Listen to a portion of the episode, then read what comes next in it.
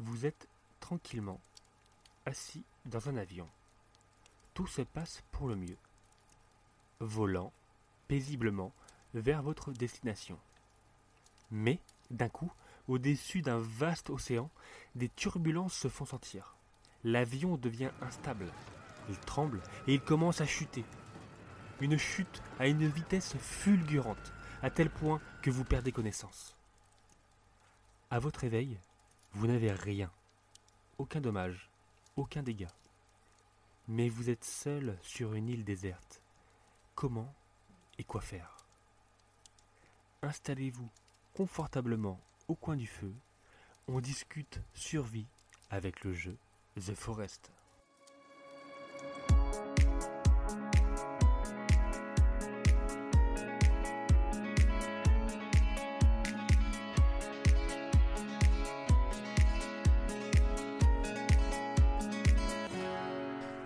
Bonjour, bonsoir, je suis Wivo. Il est d'Avin, il est Wivo du futur. Oui, je viens bel et bien du futur.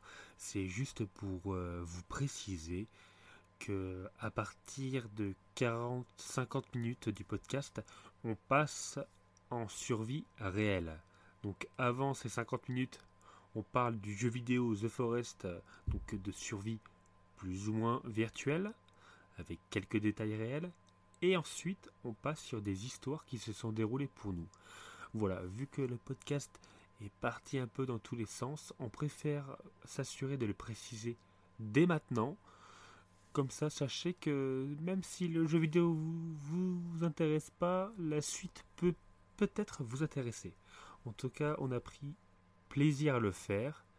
Donc, j'espère que ça vous plaira. À bientôt et bon podcast. Et aujourd'hui, c'est un peu spécial. On va parler de survie via un jeu qu'on a joué et on a eu grand plaisir à le jouer. Ce jeu, il s'appelle The Forest. Est-ce que tu es prêt à parler de The Forest, mon cher Davin? Tout à fait. Je, suis ready. Euh, bonjour à tous hein, d'abord. Euh, et, puis ça, va être assez sympa, je pense. Parce qu'il y a eu un The Forest euh, qui est sorti en 2016 et un The Forest qui est sorti en 2012. Mais ce sont des films. Et d'habitude, on parle de films, là, on va parler de jeux vidéo. On va parler d'un jeu vidéo. Mais je crois que ça n'a aucun rapport hein, avec le. D'accord. Mais c'est des films d'épouvante, ça se passe euh, évidemment en forêt. Est-ce qu'il y a vraiment un lien? Je ne sais pas. Il y en a un que j'ai vu, mais qui n'était pas super, donc euh, on en reparlera point ici. D'ailleurs, on a une petite nouvelle à vous annoncer. On va changer en fait euh, notre intro. Là où d'habitude on faisait les trois points, on, on s'est dit qu'on allait partir sur autre chose qui correspond plus à ce qu'on souhaite en fait partager avec vous on a décidé de partir sur un truc, en fait, on va vous dire des nouvelles, mais des nouvelles qui sont positives. Vu que déjà notre but du podcast, bah, je vais me répéter un peu, on va se répéter un peu, mais c'est de partager, partager des choses euh, qui sont positives, de parler d'œuvres, euh, d'en faire ressortir le positif. Que à chaque fois qu'on parle d'une œuvre, c'est ça, de façon notre but. On s'est dit pourquoi pas en faire une, je sais pas, un petit début en fait où euh, on parle d'actualité positive parce que ça fait du bien, voilà.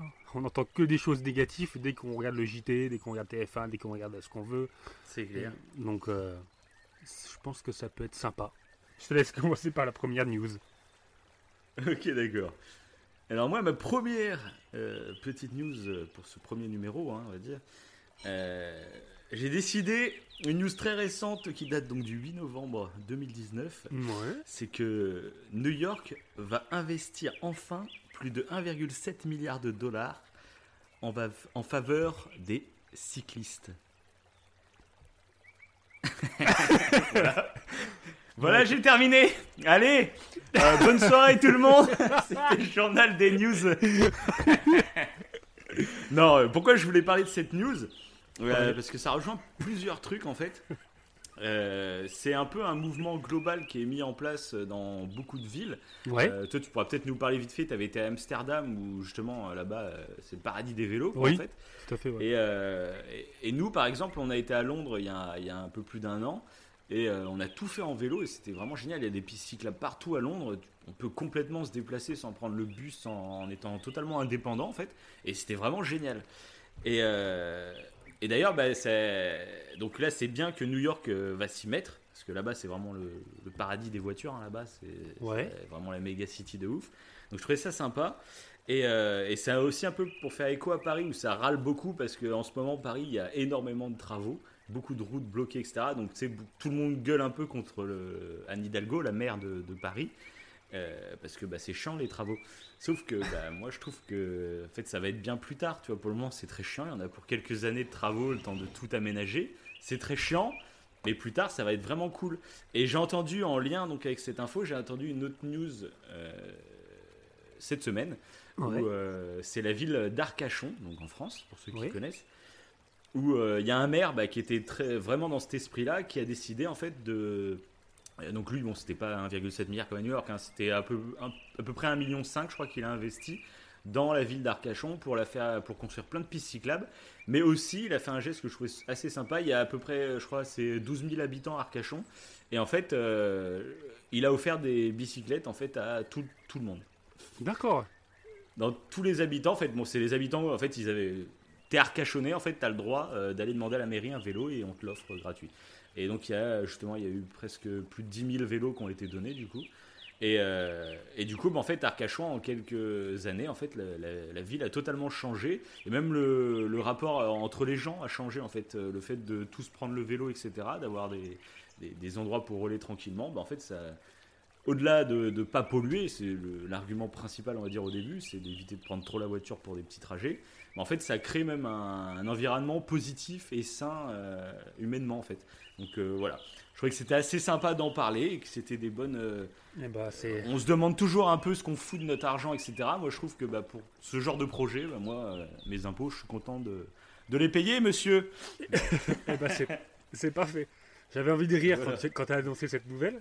Mais, euh, voilà, je m'en doutais. J'avais un petit, un petit doute, mais voilà, c'est que j'avais plusieurs trucs à dire dessus. mais Euh, ton argumentaire est parfait. hein. T'as tout à, tout à fait. Ah, merci. Mais c'est vrai que et c'est vrai que même à Londres quand on avait fait euh, bah, quand- le fait en fait de pouvoir faire du vélo aussi facilement parce qu'on avait des bornes je sais pas Et ce pas cher, pas cher, c'était vraiment génial. ouais voilà c'est ça C'est en gros à Londres ce qu'on faisait, bah, donc ça va être le cas dans d'autres villes. hein, Oui, c'est qu'en gros on payait, on, on payait 2 livres pour louer, euh, enfin on avait le droit pendant 24 heures à 2 livres de- d'utiliser les vélos sur les bornes. Et en fait, si on dépassait pas 30 minutes d'utilisation, Ouais. et ben, en gros on payait vraiment que 2 livres, on n'avait rien d'autre à payer par jour.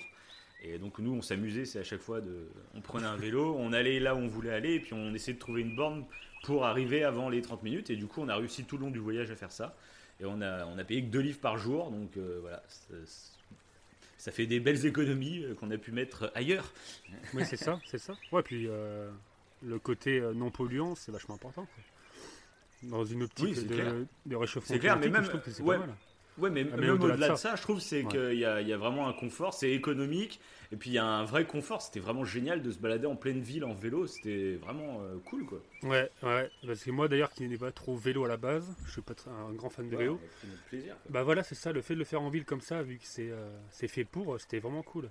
Et c'est pour ça que ouais, je t'avais parlé aussi d'Amsterdam, d'y retourner en fait euh, euh, pour faire la même chose là-bas. Parce que moi, quand j'y étais allé, bah, je m'étais rendu compte qu'il y avait énormément de vélos de tous les côtés. Entre ouais. les trams et les vélos, ça, ça allait de tous les côtés. Mais après, moi, je- j'en avais pas fait là-bas. quoi. J'avais fait juste un petit, euh, un petit passage éclair. Donc, euh, c'est une, Ouais, voilà, une bah, belle news. Amsterdam, il y a Stockholm apparemment aussi qui est super bien aménagé. C'est un peu les deux exemples en Europe, tu vois, les deux villes qui ont, ont investi là-dedans et où c'est un vrai bonheur quoi, de prendre son vélo. Quoi. Donc voilà. Ok. Moi, c'est. C'est une belle news, j'avoue, c'était beau. C'était beau. ben moi, c'est une news un peu qui, euh, qui euh, rejoint euh, sur un point, c'est sur le côté en fait réchauffement climatique. Enfin, de loin, c'est sur, plus sur, l'écosystème. C'est qu'en fait, bah, on le sait, de plus en plus, il y a beaucoup d'es- d'espèces d'animaux ou végétaux, végétales en fait qui disparaissent. Et là, récemment, et je trouve ça plutôt cool, c'est pour ça que je voulais en parler. Il y a une tortue que l'on croyait éteinte euh, depuis plus de 100 ans euh, qui est donc revenue. Aussi un chien sauvage qui avait disparu depuis 50 ans. Et une autre grenouille, euh, pareil, qui avait disparu de plus de 15 ans. On ne savait pas si elle était éteinte ou pas, mais il n'y avait plus aucune, aucun indice en fait de son existence. Et, découvert. euh, et voilà, et bah, en fait, alors la tortue, a fait partie de la famille. Alors, je vais essayer de le prononcer, mais c'est des Chelonoidis fantasticus. c'est super dur à dire. Donc ça, ça, ouais, voilà, ça avait pas été vu depuis 100 ans et ça a fait son retour au, Gala- au Galapagos en février dernier, début, euh, début de l'année. Et euh, ce, même mois, ce même mois, donc en février, il y a des scientifiques qui ont également observé euh, le retour de la Gastrotheca cornuta. Et euh, donc ça, c'est la petite grenouille qui fait 8 Mhm. cm et qui est originaire d'Amérique du Sud, qui a été voilà, Mhm. oubliée depuis une quinzaine d'années. Et euh, je crois que c'était fin 2018, euh, bah, il y a eu euh, la redécouverte en fait du chien sauvage de Nouvelle- Nouvelle-Guinée. voilà. D'accord. Et donc euh, c'est cool. Quoi. Parce que c'est vrai qu'on entend souvent parler des animaux bah, qui disparaissent. Qui disparaissent, qui sont en voie et- d'extinction, c'est voilà. Et tu as l'impression qu'ils vont jamais revenir. Et là, comme par magie, euh, le fait que bah, on en redécouvre, bah, je trouve ça bien. C'est, euh. Ça apporte une petite touche, une petite touche d'espoir. Parce que ça arrive souvent quand même, hein, que des animaux comme ça, ou des insectes, etc., qui, euh, qui ont disparu, bah, reviennent. euh, c'est bien. Tant mieux. Si, ils pourraient tous revenir. C'est clair. Donc voilà. Parfait. C'est parfait pour enchaîner voilà. sur les premier numéro. Oui, c'est ça, voilà. numéro de, De du journal news. des good news. Je sais pas comment on va l'appeler. On va essayer de réfléchir un peu à ça. Le journal Euh, des good news. Ouais, c'est pas mal ça. On va voir, on va réfléchir. Ouais, ouais, faut réfléchir. Avec, euh, on mettra, je pense qu'on en fera d'ailleurs un petit, euh, on le publiera sur YouTube. Ça fera une petite, euh, ça sera pas une vidéo, mais ce sera, une petite ouais, voilà, en plus. c'est un petit audio court sur YouTube, quoi. Peut-être qu'après, à terme, on fera des vidéos. Mais je- pour l'instant, c'est pas le but du tout. On n'est pas, on va dire qu'on n'a pas trop le temps pour en faire. Le mec, il veut faire un vrai JT, tu sais. Avec Pourquoi fond pas, vert et pourquoi tout pas. le délire. Pourquoi pas, ouais. Mais bon, on verra, on verra ça. On verra ça. Bon, on va passer dans le vif du sujet.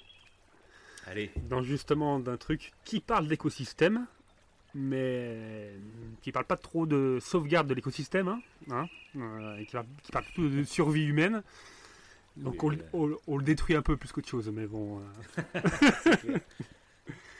Donc on va parler donc le jeu The Forest, donc qui est sorti euh, sur PC le 30 avril 2018, et euh, nous on y a joué sur PS4. Ça a été, c'est sorti euh, sur PS4 le 6 novembre 2018, donc pas trop longtemps après. hein. Dans la même année, c'est sorti sur PS4. Et nous, on, y a joué bah, assez rapidement. On a attendu en fait que toutes les mises à jour Oui, c'est il me ça. semble, c'est ça, pour avoir vraiment la- la- bah, le jeu le plus performant possible. Et, euh, et l'éditeur de ce jeu, c'est Hand Night Games. Donc euh, bah, je les connaissais pas. hein. Euh, moi, ça me dit rien du tout à la base. Et euh, donc le jeu se déroule sur une péninsule isolée et boisée. Ça fait un peu penser aux forêts françaises, je trouve hein, personnellement.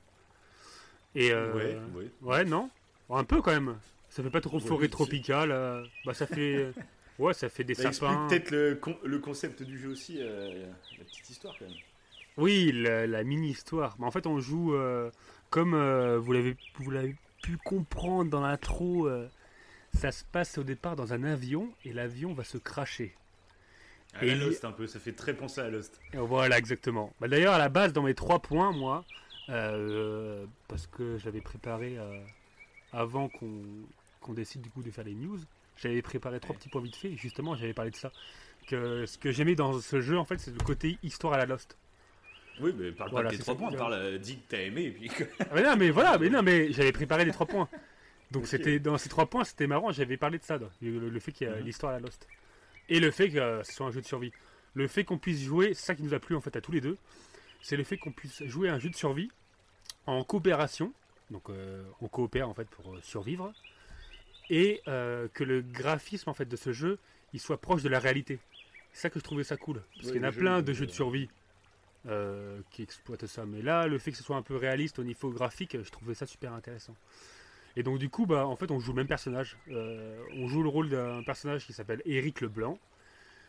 L'avion se crache sur cette île et son fils est comme embarqué par une créature. En fait, on ne sait pas trop ce que c'est.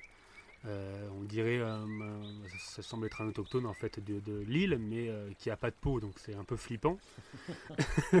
et il prend le fils dans ses bras et il s'en va de l'avion. Et nous, vu qu'on est encore choqués, euh, encore un peu chaos, euh, du crash, etc. Et tout, euh, on met du temps à se réveiller en fait, donc on, on retombe dans les pommes. Et quand on se réveille, bah, il n'y a plus personne. Et donc notre but, bah, c'est de retrouver en gros euh, le fils, quoi, notre, notre enfant. Parce que du coup, on joue, on joue tous les deux le gars, euh, on joue tous les deux le père, quoi. Bon après quand on, Oui, joue, en, oui, mu- oui. quand on joue en multijoueur, on a deux personnages distincts. euh, Bah, en gros, ouais, en gros, le jeu est solo en fait de base et ils ont Ouais, rajouté un ça. mode coop où en gros on incarne le même personnage mais on est à deux, on peut interagir l'un avec l'autre, mais chacun va vivre l'histoire solo. Donc c'est ça qui est intéressant euh, dans le jeu quoi. Il y en a pas un qui assiste à toutes les cinématiques puis l'autre à côté il est juste là pour assister. En fait là Mm. les deux, euh, l'histoire s'entremêle vachement bien. Quoi. Oui, c'est ça, tout à fait, ouais. Et du coup, bah, en fait, on s'attendait pas du tout à un jeu scénarisé. Pas du tout. Bah moi je savais qu'il y avait une petite histoire. Mais je Ah, m'attendais pas que ce soit aussi, aussi bien en fait. Je savais bah, cette histoire de, ouais, de gamin et tout, ça je le savais, je l'avais vu dans les versions bêta sur PC à l'époque, je l'avais vu. d'accord. Mais euh, bah, de toute façon, au tout début, euh, il n'y avait pas toute cette histoire. hein. Au début, euh, parce que c'est sorti dans plusieurs versions. Et euh, ceux qui ont joué au tout début sur PC, euh, il n'y avait que de la survie vraiment basique. Il n'y avait pas autant de choses à construire qu'à la fin. Ouais. Et, euh, et du coup, moi, j'avais assisté à l'époque. euh, il y avait pas mal de youtubeurs qui faisaient des vidéos sur le jeu. Et du coup, j'avais assisté à ça. Quoi. Et donc, ouais. euh, quand on a commencé le jeu, c'est vrai que j'avais vu dans certains tests qui disaient que la narration était euh, étonnamment, Ouais. étonnamment profonde pour un jeu de ce genre. Mais après, je m'attendais pas à un truc non plus de dingue. Quoi. Et c'est vrai que, au-delà du fait, euh, on va pas dire l'histoire, c'est pas une histoire complètement euh, palpitante ni rien, mais je trouve que c'est la narration qui est super intéressante. La façon qu'ils ont de raconter les choses. Euh, Ouais. un peu à la. Ça m'avait fait penser, moi, un peu à la Zelda. Où, euh, où en fait, c'est le joueur qui va lui-même chercher la narration. Qui va aller chercher des objets, etc. Oui, tout à pour fait. en savoir plus. Ça m'a rappelé un peu bah, dans Zelda Breath of the Wild. on va chercher les souvenirs de Link. Tu vas à certains endroits de la map et il tombe sur ces, des lieux qu'il a, qu'il a fait quand il est 100 ans avant, quand, Mhm. avant qu'il meurt une première fois. Et, euh, et quand il arrive dans ce lieu, bah, ça, lui, ça lui fait rappeler en fait des, des- des moments de sa vie d'avant. Et là, ça m'a fait un peu penser à ça. tu arrives à certains endroits et ça déclenche en fait une partie de l'histoire, on va dire, en gros. Et, euh, et du coup, en fait, c'est super c'est ça. prenant en fait. Et tu as envie de tout explorer euh, pour en savoir plus sur l'histoire. Et en plus, euh, bah, pour pouvoir tout explorer, bah, il faut que tu aies du matos. Donc, euh, c'est un enchaînement de trucs. Euh, pour en savoir plus sur l'histoire, tu es obligé de te stuffer, tu es obligé de survivre parce que plus ça avance, plus les monstres deviennent de plus en plus forts. Et euh, du coup, je trouve que c'est super malin, que ce soit la narration, la survie, tout est bien pensé, je trouve, dans le jeu. Tu vois, mais euh, je me rappelais pas que, toi, tu, savais qu'il y avait un speech. Moi, je savais qu'il y avait- un petit speech de départ qui nous lançait en fait dans la survie et qu'il y avait possiblement, bah, une petite fin, un petit truc. Mais euh, je, pour moi, en fait, quand j'ai commencé à jouer, c'était juste pour le côté survie, quoi. Après, tout le reste, Bah, moi toute aussi, hein. l'histoire, voilà, on s'en foutait. D'accord. Moi, ouais. je savais qu'il y avait un petit truc, mais. euh, Mais tu t'attendais pas à un truc comme ça, quoi. Ouais, comme je m'attendais Ouais. pas que ça soit aussi bien, bah, j'y jouais pas pour ça, hein, clairement. D'accord. Bon, du coup, en fait, euh, on a décidé de faire ce, ce petit podcast sur The Forest, même s'il n'y avait pas une grande narration, comme vous allez pouvoir le comprendre, même si c'est intéressant. En fait, c'est plus intéressant en fait d'y jouer plutôt que de le raconter, en gros. Mais euh, Ouais, parce qu'on va grâce, pas spoiler, on va pas spoiler toute l'histoire, mais. euh, ouais, voilà, c'est ça. Mais ce qui est intéressant, c'est de, c'est de parler de survie parce que je trouve que le jeu a, a vraiment respecté euh, le côté survie parce que le personnage, en fait, faut lui donner, à- faut qu'il boive, faut qu'il mange, euh, faut qu'il fasse gaffe euh, bah, aux maladies aussi parce qu'il peut, il peut tomber malade. mhm, mhm. Donc il y a plein de petits trucs à prendre en compte et je trouve que c'est vraiment bien foutu. Euh, puis un côté qui m'a vraiment plu dans ce jeu, c'est le côt horrifique. Dès le départ, en Ouais, fait, on sait qu'il y a des ouais. créatures. Et euh, au tout début, au tout début quand on a commencé, euh, alors déjà, je peux lancer un petit truc culturel sur la survie. Quand on est en survie, ce qui est important, en fait, on appelle ça la règle des 5 C. Et, euh, et dès le départ, en fait, on l'a. C'est quoi la règle des 5 C? C'est que dans un sac, et là, en fait, quand on est dans l'avion au tout début du jeu, on a un sac, de façon. On, est un- on a un sac et on a un couteau, il me semble. C'est ça, je crois, ou une hache ou un truc comme ça. Et, euh. Ouais, c'est ça. Et euh, dès le départ, en fait, euh, la règle de 5C, c'est quoi? C'est qu'il faut quelque chose qui soit coupant, quelque chose qui soit combustible, un contenant, des cordes et de la couverture. Et ces cinq trucs, dès le départ, en fait, on les a. Le coupant, bah, c'est la hache. qui va nous servir en fait pour la suite, pour couper des arbres par exemple, et pour se défendre. On a un combustible, c'est le briquet. On a le contenant, bah, évidemment, c'est le sac, euh, qui est, bah, on récupère d'ailleurs dès le départ dans l'avion, on peut récupérer des, des médicaments et tout, il me semble. Et on a déjà une corde, je crois. la bouffe. Euh, ouais. on a déjà ce qu'il faut en fait euh, pour y survivre. Il y a quelques cadavres parce qu'en fait, où on est, c'est qu'une partie de l'avion, il me semble. Ça fait vraiment un peu à la Lost d'ailleurs, je crois, parce que dans Lost, c'est aussi la même chose. Où il n'y a qu'une seule partie de l'avion et l'autre partie de l'avion, elle est avec les autres ou je ne sais quoi. Là. Et là, c'est un peu la même chose.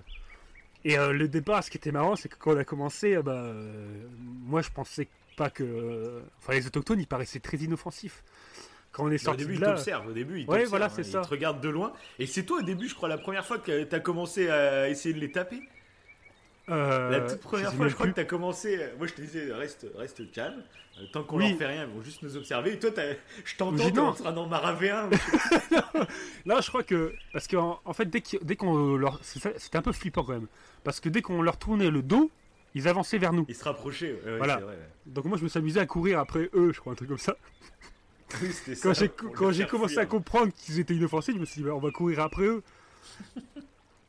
Et sauf que bon, euh, bon, ça allait. Au début, ça allait. De toute façon, notre première, euh, notre première aventure, ça a été de, de, trouver un camp. Le premier truc qu'on a voulu faire, c'est trouver un camp. À l'abri, tranquillement. Et euh, on a fait une grosse erreur très grave. Ouais, le, le, temps déjà qu'on trouve un camp, euh, bon. Mais même, oui, à la base, au lieu de se construire un truc nous-mêmes, on a voulu. Euh, en fait, on oui, c'est vrai que c'est bizarre. On, on s'est installé dans un camp qui était déjà établi. Mais euh, c'était logique simple. que c'était un que c'était un camp de, de, de, ces sauvages. Je sais pas comment c'est foutu là. Je sais pas par quel moment. ouais, parce que c'était comme deux. C'était une bonne idée quoi. c'était comme deux grosses tentes faites en bois là un peu. Oui, mais c'était clairement les sauvages qui avaient créé ça. et nous, on s'installe tranquille, on fait notre feu, on commence à construire des baraques dans les arbres. Donc, en gros, ouais, notre première partie, on a joué quoi Je sais plus, on avait joué peut-être 4-5 euh, euh, heures, je sais pas, peut-être Ouais, je pense, ouais. Et dans le jeu, ça correspondait à une semaine, je crois. Ouais. Ouais, même 5 jours. 5 jours. Bon, c'était bien, on s'était bien marré. Au moins, on a appris un peu toutes les bases du gameplay euh, tranquille. Parce que les premiers jours, on était assez tranquille. Et je me rappellerai toujours, moi, c'était au début, on se faisait un peu tout au camp, on essayait de construire des petits trucs. Mm. petit à petit, on commençait à s'écarter un peu pour aller euh, cueillir ou chasser, trucs comme ça. C'est ça. je me rappelle toujours à un moment, c'est que j'étais parti tout seul et, euh, et j'étais tombé bah, face à une tribu, mais ils étaient anti. Il y avait, je sais pas, il y avait au moins 6 ou 7 gars qui étaient là, euh, voilà, et ils se sont mis carrément là à m'attaquer. Donc moi, toi, je me rappelle que tu me voyais arriver, je courais comme Tu m'as vu arriver en courant de loin. Avec puis d'un coup, t'avais une tribu. une tribu derrière moi. ah oui, c'est vrai. C'est vrai. après, heureusement, il y avait, il y avait un fleuve à côté du camp. Et, euh, et, on va dire au début, ils nagent pas trop, euh, ils vont pas dans l'eau, donc euh, j'avais pu regagner le camp, on va dire, et ils s'étaient arrêtés sur la rive. Oui. Ça m'avait un peu sauvé la vie, quoi. Oui, c'est ça, oui, ils avaient peur de l'eau. C'est d'ailleurs ce qui nous a permis de survivre aussi longtemps, en fait. Parce qu'il n'y aurait eu pas d'eau, en fait, bah, ils auraient traversé bah, le, terrain et ils nous auraient attaqué directement. parce qu'après, du coup, on les voyait après, euh, de l'autre côté de la rive, des fois. la nuit, on était tranquille et puis, puis on les voyait en train de nous regarder au loin. Oui, c'est ça, ouais. C'est flippant, c'est assez flippant comme délire. parce que euh, ce, qui a été, euh, ce qui a été bien fait dans le jeu, c'est qu'en fait, dès le départ, quand on était dans la tente, vu qu'on avait le briquet, bah, on a pu se faire un feu. Et pareil, il y a une autre, une autre règle de survie euh, qui s'appelle la règle des trois en fait, qui dit qu'on n'a que 3 minutes pour respirer, on n'a que 3 heures pour vivre dans le ah froid. Voilà, tu vois. Donc 3 minutes pour respirer, de toute façon, ça c'est quand, bah, c'est quand t'es sous bah, etc. oui, voilà, ouais, ouais, avant de mourir. Oui, avant de mourir. La règle 3. 3 minutes de respiration avant de mourir. oui, voilà, c'est exactement. exactement. Mm. Et euh, du coup, as 3 minutes, oui, voilà, tu peux respirer que 3 minutes par exemple sous l'eau euh, maximum, mm. c'est une moyenne. Hein. Après, ça dépend des gens, il y en a qui peuvent respirer beaucoup plus longtemps et d'autres moins, c'est toujours une moyenne. Oui, oui, oui, oui c'est une moyenne. Mais c'est une règle de toi, comme ça c'est facile à retenir en fait, en gros.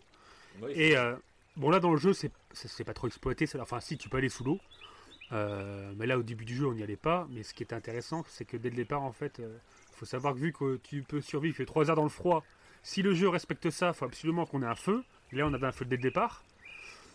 Euh, tu peux survivre que 3 jours sans eau. Donc là, super important d'avoir de l'eau. Et pareil dans le jeu, ce qui est bien exploité aussi, c'est qu'on peut récupérer l'eau de pluie. Bon, il faut aller chasser une tortue et, prendre la carapace. C'est un peu, c'est un peu euh, gore. Hein, mais Ouais, au lieu de prendre, euh, je sais pas, euh, faire un truc simple avec euh, une grosse feuilles, feuille. Ouais, voilà. euh, Tu tresses des feuilles, je sais pas quoi. c'est ça. Non, non, on va Non, faut tuer tuer une une tortue. tortue. Ou ramasser des bouteilles, parce qu'en plus, t'as des bouteilles que tu peux récupérer. euh, Mais non, non, faut que t'ailles. euh, Enfin bon. T'as ça, et après, c'est. euh, Pour finir, la règle de 3, en fait, c'est 3 semaines. Tu peux survivre 3 semaines sans nourriture. Et après, tu peux survivre, et ça, c'est le plus étonnant, 3 mois sans. euh, Tu ne peux pas survivre 3 mois sans sociabilité.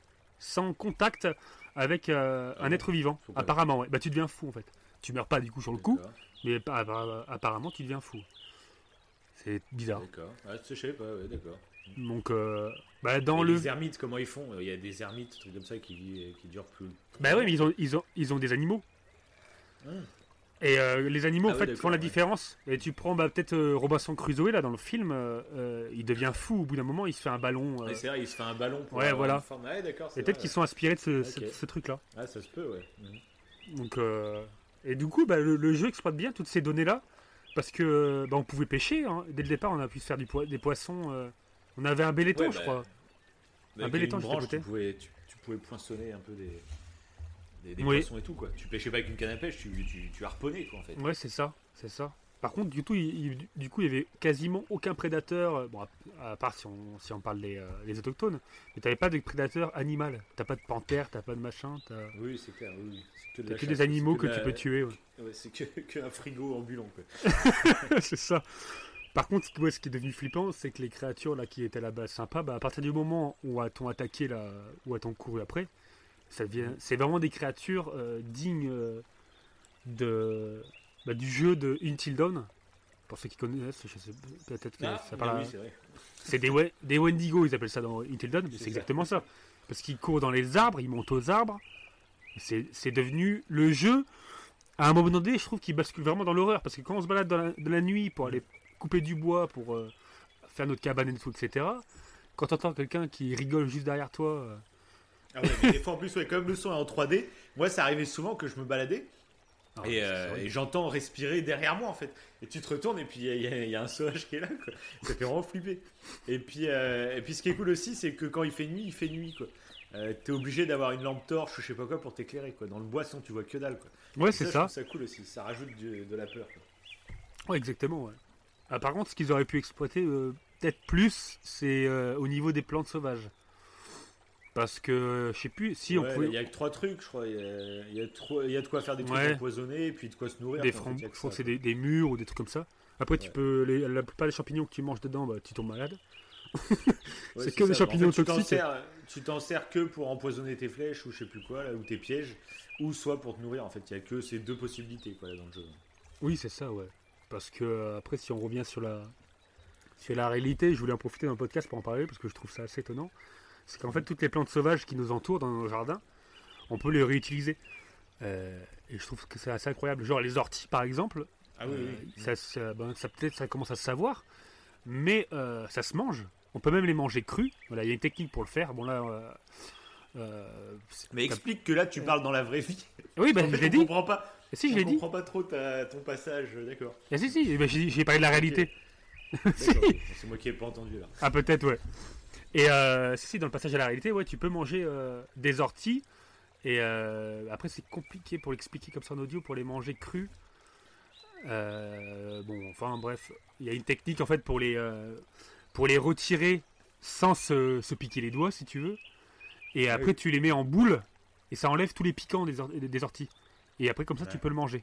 Et tous les piquants en fait sont cassés et ne, ne piquent ni la main, ni la bouche, etc. Et euh, ce qui est fou, c'est que c'est une plante qui est euh, protéinée. À poids égal, c'est aussi protéiné que de la viande rouge.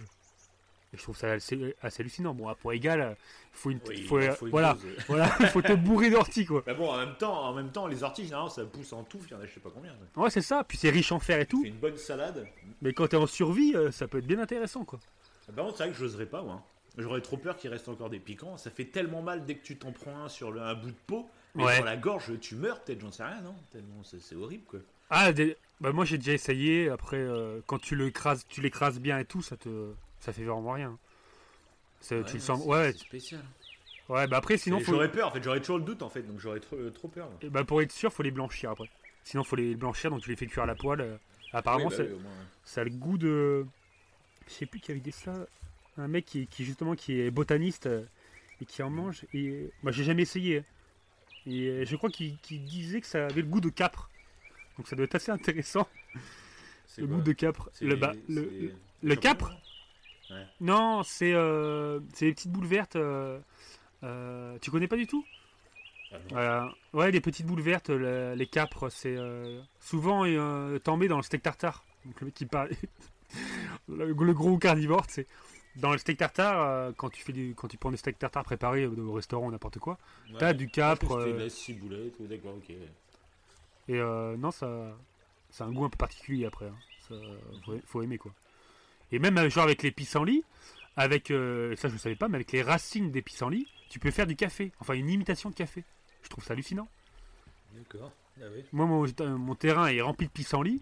Bah, t'enlèves tous tes pissenlits, euh, C'est t'enlèves les, racines. C'est ouf, quoi. En plus, c'est des plantes euh, bah, que tu t'as pas envie de garder dans ton jardin à la base, quoi. Ouais, c'est ça. Et- C'est ça, ouais. T'as plein de plantes sauvages comme ça qu'en fait qui sont, euh, qui sont, qui sont intéressantes à, ah bah, au lieu de les, bah, de les couper et de, les- et de voilà, de t'en débarrasser, euh, parce que souvent plantes sauvages, bah, ça rime avec plantes parasites, plantes nuisibles, alors qu'en fait c'est Ouais, pas du tout le cas. Comme la, c'est le lierre. Le lierre, on dit souvent que c'est une plante nuisible, Euh, surtout quand on le voit entourer les arbres. On dit. Ouais. euh, le lierre, faut l'enlever, ça va détruire l'arbre et tout, etc. Mais c'est faux en fait. Euh, le lierre, généralement, en fait, quand il entoure un arbre, au contraire, il le protège. Ce Mhm. qui, ce qu'il faut, ce qui est intéressant de voir, en fait, c'est que le lierre ne, ne cache pas, en fait, euh, le soleil pour l'arbre. Mais généralement, c'est jamais le cas. Dans- sur un gros chêne, euh, si Ouais. tu as du lierre qui entoure le chêne, bah, le lierre ne cache pas le soleil. Le, le chêne, il est assez gros pour prendre le soleil, tu vois. Et au contraire, ça le protège. On dit souvent, non, faut absolument l'enlever, le lierre, mais non, en fait, euh, euh, c'est une idée reçue, quoi. En fin de compte, ça le protège. Donc, il y a beaucoup de plantes parasites qu'on croit euh, mauvaises. Et... Bah, D'ailleurs, on appelle ça, Ouais. comment dire, culturellement, on appelle ça des mauvaises herbes, tu vois.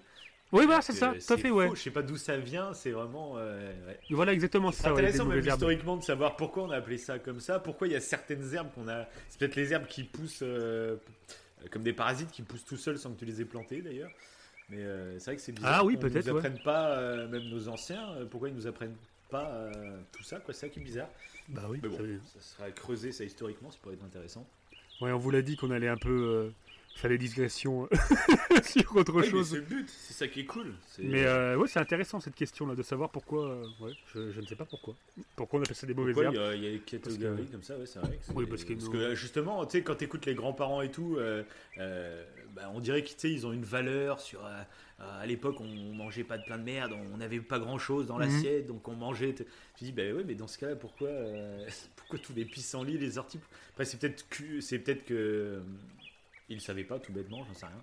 C'est peut-être Ouais, peut-être que accès à tellement de choses. euh, ouais, je sais pas, ouais, il y a peut-être ça, hein, ouais, je sais pas. Ouais, Mais parce c'est bizarre. ouais, c'est C'est- c'est étrange. ouais. Toutes les plantes sauvages. Donc, si, fait, si vous le peut savez en commentaire, n'hésitez pas à nous Ah ouais, carrément. C'est Carrément, pas- ça peut être super intéressant. dire, c'est S'il y a des, des- des botanistes ou des, ou des historiens dans, dans- dans notre audience, n'hésitez pas à nous dire oui, si vous savez d'où ça vient, euh, pourquoi on a Pourquoi catégorisé certaines plantes qui pourtant sont utiles en tant que mauvaises herbes. C'est vrai que ce serait super intéressant. Non, parce que surtout qu'en permaculture, je pense que certaines mauvaises herbes, au contraire, euh, Bah ouais, ouais, ah, sont, de bonnes associations. Donc, euh, Mm. bon, après ça, je ne sais pas. À voir, mais bon, je sais pas. Et du coup, c'est vrai que dans le jeu, bah, ils exploitent pas trop les plantes sauvages. Ça aurait pu être marrant. Parce que je trouve que Bah culturellement, après, dans après, le il jeu. faut le dire, dans le jeu, Ouais, Euh, je trouve que c'est la, la parfaite symbiose, on va dire, entre euh, gameplay accessible et grand public d'accord, ouais. et en même temps le dire. côté survie. C'est pas non Ça- plus une ça va pas trop loin. simulation de ouf, quoi. Oui. Ouais, c'est pas une simulation euh, ultra dure et élitiste, tu vois. Là, Ouais. ça, ça reste quand même un jeu très fun à jouer, quoi. Où il y a de l'horreur, il y a de l'action, il y a du combat, mais en même temps, il y a des petites touches de survie. Je trouve Mm. que c'est- une bonne recette qui est assez équilibrée. Moi, j'ai bien aimé. Oui, ouais, ouais, ouais. Ouais, ça aurait été trop réaliste. Bah, D'ailleurs, en fait, euh, on le voit rien que pour euh, le fait quand, quand on tombe malade, ou quand on ne mange pas notre faim, ou qu'on ne boit pas assez, en fait, on meurt pas en multijoueur. Euh, on, on- on va juste beaucoup moins vite, il me semble, mais tu meurs pas. Ça aurait été du réalisme poussé à Bah, fond. ta bah, vie baisse voilà. aussi, je crois. Ta vie baisse, mais tu meurs pas. Mais ta Ouais, vie c'est ça. baisse, donc Mais après, euh, tu des moins d'énergie. euh, tu, tu meurs rapidement, quoi, en fait. Oui, voilà, c'est ça. Ouais, tu es, Mm. beaucoup plus faible en fait. C'est ça, ouais. Ouais, c'était peut-être pas plus mal de faire comme ça. De toute façon, ça aurait été vraiment réaliste. moi, j'ai trouvé que, oui, voilà, j'ai trouvé On que a- ils avaient trouvé un bon, une bonne recette, quoi. Et Oui, c'est ça oui. qui est bien dans ce genre de jeu, c'est que c'est un jeu, bah, comme je vous ai dit, qui est, euh, qui est sorti en pré-alpha euh, sur PC à la base. Et ils avaient déjà donc des clients, des gens qui ont été attirés par le concept, Mhm. etc.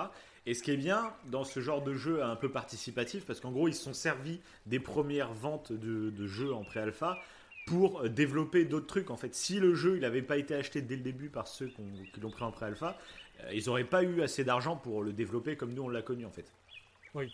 Et c'est ce qui est intéressant dans ce genre de démarche, c'est que bah, en fait ils font le jeu en parallèle euh, des réactions des gens qui y jouent en fait. Et donc ils modèlent un peu leurs recettes suivant les envies des joueurs. ça, c'est parfait. euh, c'est ça qui est cool. ouais. Pour améliorer un jeu et pour le pousser euh, au maximum de ce qu'il peut donner, c'est génial, je trouve. D'écouter en fait les c'est joueurs et de. Parce que là, nous, la, bah, la version qu'on a jouée la toute dernière, elle a vraiment bien évolué. Parce que pour le coup, pour notre premier camp, on a fait. Oui, et on a fait des trucs. C'est c'est plus une cabane qu'on a fait. C'est. euh, je sais pas, c'est Peter Pan avec des arbres. Enfin, des, des cabanes dans les arbres qui se rejoignent par un pont, etc. C'était un truc de fou. Ah oui, super. Bon, bah, enfin, on s'est fait tout détruire. hein, par. euh, une Oui, voilà, raconte un peu la, la chute horrible. On était tout fiers de notre camp. euh, Et sauf qu'il y a, bah, il y a un, un soir dans le jeu où au loin, on a, on a entendu un, un truc marcher, mais énorme. Ça faisait des bruits, mais laisse tomber, des bruits de pas. On s'est dit, mais c'est quoi ce bestiau et tout? Et en fait, au fond, derrière, euh, notre- on avait un petit bois en fait qui entourait, euh, très léger, un tout petit bois qui entourait notre cabane. Et au fond, on voyait une grosse créature, mais super loin. Et on s'est dit, mais c'est quoi ce bordel? Et au début, elle nous laissait tranquille. Sauf qu'au bout d'un moment, non. Elle est venue vers le camp. Et en plus, quand elle est venue vers le camp, c'était un- euh, on n'a pas réussi à la tuer. En plus, je crois que c'était. À partir du moment où cette créature est venue au camp, euh, bah, elle a commencé à tout détruire. Ah oui, non mais là, il- Ça a été la nous, fin de on voyait que c'était trop gros, on s'est dit on va pas réussir à le tuer, donc on est monté comme des enflures euh, dans nos, dans nos cabanes dans les arbres. Ah si, mais on n'a pas Et tiré là, des flèches. On n'a pas tiré des flèches sur la. Peut-être, j'en sais rien, mais moi je. Parce qu'elle je me pourquoi elle est rappelle, c'est venue que surtout on voulait fuir quoi. On voulait fuir, sauf que. Bah, au début, je crois que c'est qu'on l'a interpellé, tu au loin. Euh, On l'a voyé au loin, donc on l'a interpellé comme ça, mais quand elle a commencé à venir, et puis là il a commencé à taper dans les arbres, et ben les arbres sont tombés, et puis là on s'est rendu compte que bah, en fait quand l'arbre tombait, bah, la cabane a tombé aussi. Et tout était pété, quoi. C'était atroce. Hmm. C'était horrible, on a eu une déception terrible à ce moment-là. quelle on s'était fait chier à couper du bois pendant super longtemps, à esquiver les créatures qui grimpaient dans les arbres et qui nous faisaient faire des, des vieux jumpscares euh, à la con. horreur. ça va. et, euh, et voilà, et ils ont tout pété en une seule fois. On s'est dit, mais c'est pas possible quoi. Mais du coup, on a bien rebondi quand même pour le deuxième camp. Parce qu'on est reparti sur un deuxième camp. Et là. Bah, on a, non, là, on a c'était bon. recommencé une partie complète. Ouais, oui, oui, on a repassé. une- On a, oui, tout à fait, ouais. Parce qu'un truc, on a été un peu déçu par contre, euh, et ce qui a fait qu'on a vécu l'aventure au début, la première partie à fond, c'est qu'on était persuadé qu'en fait on avait vraiment qu'une seule vie, qu'en gros si on mourait, euh, c'était fini, Oui, c'est vrai. euh, on redémarre la partie. Et donc euh, avant de mourir là, pour une première fois, bah, en fait on avait vraiment une pression. Dès qu'on en voyait un, on flippait vraiment, quoi. on avait vraiment peur de mourir. Et, euh, et du coup en fait c'est le cas en solo par contre. En solo, tu peux te mettre dans un certain mode de jeu. Donc, je pense qu'il y a un mode facile où euh, tu, tu meurs pas. Mais il y a, il y a un mode de jeu où quand tu meurs, bah, tu meurs, quoi. C'est fini. euh, Ouais. Tu redémarres à zéro le jeu, quoi. Donc, tu as vraiment une pression de ouf qui s'installe, quoi. Et moi, je pensais que c'était comme ça en, multi. Sauf qu'on s'est rendu compte que bah, là, on mourait et en fait, on réapparaissait à l'avion. Et on, on avait juste à aller récupérer notre stuff là où on était mort. Et puis, c'était reparti, quoi. Et du coup, ça, ça bon, c'était bien parce que ça aurait été dur de finir le jeu, je pense. Oui, tout à fait. Ça si on a impossible. Bah oui, on est mort. mais, même. mais du coup, mais du coup, c'est vrai que ça a enlevé cette pression qu'on avait aussi, quoi. Ouais, ouais, le- l'horreur était moins là en fait pour, le- pour notre deuxième camp, euh, donc notre deuxième partie. Euh, C'est ça. a été, ouais, le, le côté, bah, ça, ça a été horrifique à certains moments quand on allait dans les. Oui, euh, on on dans les grottes et tout. euh, voilà, mais il y avait moins Parce- de pression, quoi. ouais. Ouais, parce que sur la première partie, euh, vu que notre camp, bah, l'avait pas totalement établi, enfin, on n'avait pas trop fait d'exploration. Alors que sur la deuxième partie, quand on a fait notre camp, et on mettra des photos d'ailleurs, parce que je sais pas si, moi, si j'en ai encore, moi je crois des photos. On pourra mettre sur Instagram ou, je sais pas si t'en as gardé toi, les photos du, du camp. Faudra que je regarde sur ma console si j'en ai. Mais je crois que j'en ai, ouais. On a même une Ouais, vidéo. ce serait bien mais- que t'en mettes une au moins, ouais. T'en mettes une sur Instagram. Ouais, ouais, je crois que j'en ai une, je crois que j'en ai encore. ouais. On avait même la fameuse vidéo qui est vers la fin où tu rencontres une créature horrible. Mais euh, vu qu'on t'entend pas en audio, c'est dommage. Ouais, On m'entend que moi euh, crier comme un taré. ça va. Mais euh, ouais, je mettrai une photo sur Instagram. ouais. Et sur le deuxième camp, du coup, on a eu la, la, la bonne idée de faire le camp euh, perché au-dessus de l'eau. Mhm. Et du coup, vu qu'ils avaient peur de l'eau, euh, bah, on était plutôt tranquille. Et ça nous a permis, en fait, de pouvoir explorer des grottes. Et c'est là qu'on a commencé, en fait, vraiment l'histoire. La narration, en fait, Mhm. elle, elle s'est faite là. C'était pour ça que c'était pas plus mal, en fait, qu'on puisse revivre. ouais. Du coup, on a pu... bah, le côté intense de la peur de mourir euh, était moins là, mais par contre, euh, quand on a fait deux trois grottes, je crois que c'est sur la troisième grotte, on est tombé sur une euh, cassette. Et sur, grâce à cette cassette, on, a pu voir une vidéo. Et c'est là que ça commençait à être intéressant. Là, vraiment, c'est vraiment parti dans un délire à la Lost. Où euh, l'île, c'est pas une simple île isolée au milieu de nulle part, il se passe ça, des choses bizarres. qu'il y a des expériences un peu cheloues. il a- Après, spoil pas peut-être pour ceux qui. Non, ouais, voilà. mais- J'en, dirai pas plus, ouais. Mais euh, voilà, c'est pour ça, pour le côté narratif, ça vaut quand même le coup d'y jouer. Et on en apprend en plus sur le côté euh, survie, donc c'est pour ça que le jeu vaut vraiment le détour, quoi. Pour un jeu qui, bah, je trouve qu'il n'a pas fait beaucoup parler de lui. Enfin, moi, j'en ai pas entendu beaucoup parler. C'est toi qui m'en avais parlé à la base. oui, c'est pas un gros triple A. Oui. Ouais, c'est ça. Mais Mais, même c'est vrai que sa sortie sur PS4, du coup, elle était assez discrète, je trouve. Mhm. Euh, parce que moi, j'en avais entendu beaucoup parler sur PC à l'époque, au début de l'alpha et tout. Mais c'est vrai que bah, il- quand il est sorti sur PS4, moi, euh, je l'avais vu vite fait dans des tests, je crois, sortir. Mais j'ai pas prêté plus attention, quoi. Et, euh, et même, on l'avait pris, je crois que même, c'était sur une promo, je crois qu'on l'avait pris, je- un truc comme ça, je crois. Euh, peut-être, oui. Je ne sais plus. Ouais, c'est possible, ouais. Ouais, c'est pour ça. ça- Non, il vaut vraiment le coup. hein, parce qu'en plus, même, euh, je trouve que le multijoueur offre un truc euh, qui est assez rare, en fait, Ah dans ouais, ça, clair. Parce qu'il y a d'autres jeux de survie, du coup, après, après cette expérience sur le jeu, on s'est dit, nous, on voudrait faire d'autres jeux de survie comme ça. Ouais, Et, euh, et c'est vrai qu'il y en a d'autres un peu dans le même style. Il y a Subnautica qui est sorti il y a pas longtemps, où là c'est un jeu de survie mais euh, sous-marin. Euh, Oui, un- une sorte de plongeur. Et apparemment c'est vraiment génial niveau exploration. C'est moins flippant que The Forest, etc. Mais apparemment c'est génial niveau exploration. Euh, mais le problème c'est qu'en fait c'est pas en coop. Et euh, c'est vrai que j'aurais plus la patience maintenant euh, de faire tout ça en solo en fait. C'est euh, c'est long quoi en fait. Et tu- bah tout seul, ouais. Non, on, moi, je, on s'est tellement amusé en fait, on s'est tellement amusé en coop que, que voilà. Maintenant en solo, moi, il me faut de l'histoire, il faut que. il Oui, c'est ça, me- ça. me raconte une histoire quoi, vraiment très narrée, etc. Quoi. Ouais, puis là, la narration, elle se vit vraiment. euh, Tu peux pas, en fait, jouer que pour la narration. Et je pense que tu, tu peux jouer que pour la survie. Mais tu, tu, peux, tu peux pas jouer à un jeu que pour sa- la, la narration, ouais. Parce qu'en fait, c'est en Après, faisant la long. survie. Si, Que- si t'aimes ouais. pas le gameplay de jeu, c'est un peu Ça va être long, trop long. quoi, de... ouais. Parce que faut, pour avoir toute euh, la narration, il faut quasiment tout explorer sur l'île, trouver toutes les grottes, trouver tous les trucs. Et c'est vrai que bon, euh, bon, tout seul, ça peut être sympa avec le côté. Parce que en- en- par contre, quand tu es tout seul, euh, tu peux. Quand tu meurs, en fait, la première fois que tu meurs, tu te fais, Ouais. tu meurs pas vraiment, tu te fais genre kidnapper par les créatures qui t'amènent dans leur grotte. Et Ah, tu te réveilles, en fait, t'es dans leur grotte. C'est vrai, ça, oui. Et tu dois être barré de la, de la grotte pour survivre. Mais si tu te fais retuer avant de quitter la grotte, eh ben, tu meurs définitivement. Quand le, le stress horrible, quoi. Bah, Il y a ce côté qui est quand même kiffant, quoi, avec ce stress de la vraie peur de mourir. Quoi. Ouais. Entre. Bah c'est euh, c'est de toute façon déjà. euh, Bon après nous dans la réalité, euh, on a déjà fait des justement des bivouacs. alors pas dans une forêt avec des créatures évidemment. on a fait, on a déjà fait un bivouac en montagne. Et euh, c'est pour ça qu'en fait de revivre dans un jeu vidéo, mais euh, là où il y a des- avec des créatures, je trouvais ça super intéressant de faire le rapprochement entre la montagne et, euh, et le jeu parce que même je me rappelle une fois, et là on était plusieurs là. ça, je sais pas pourquoi Oui. ça me fait penser à ça.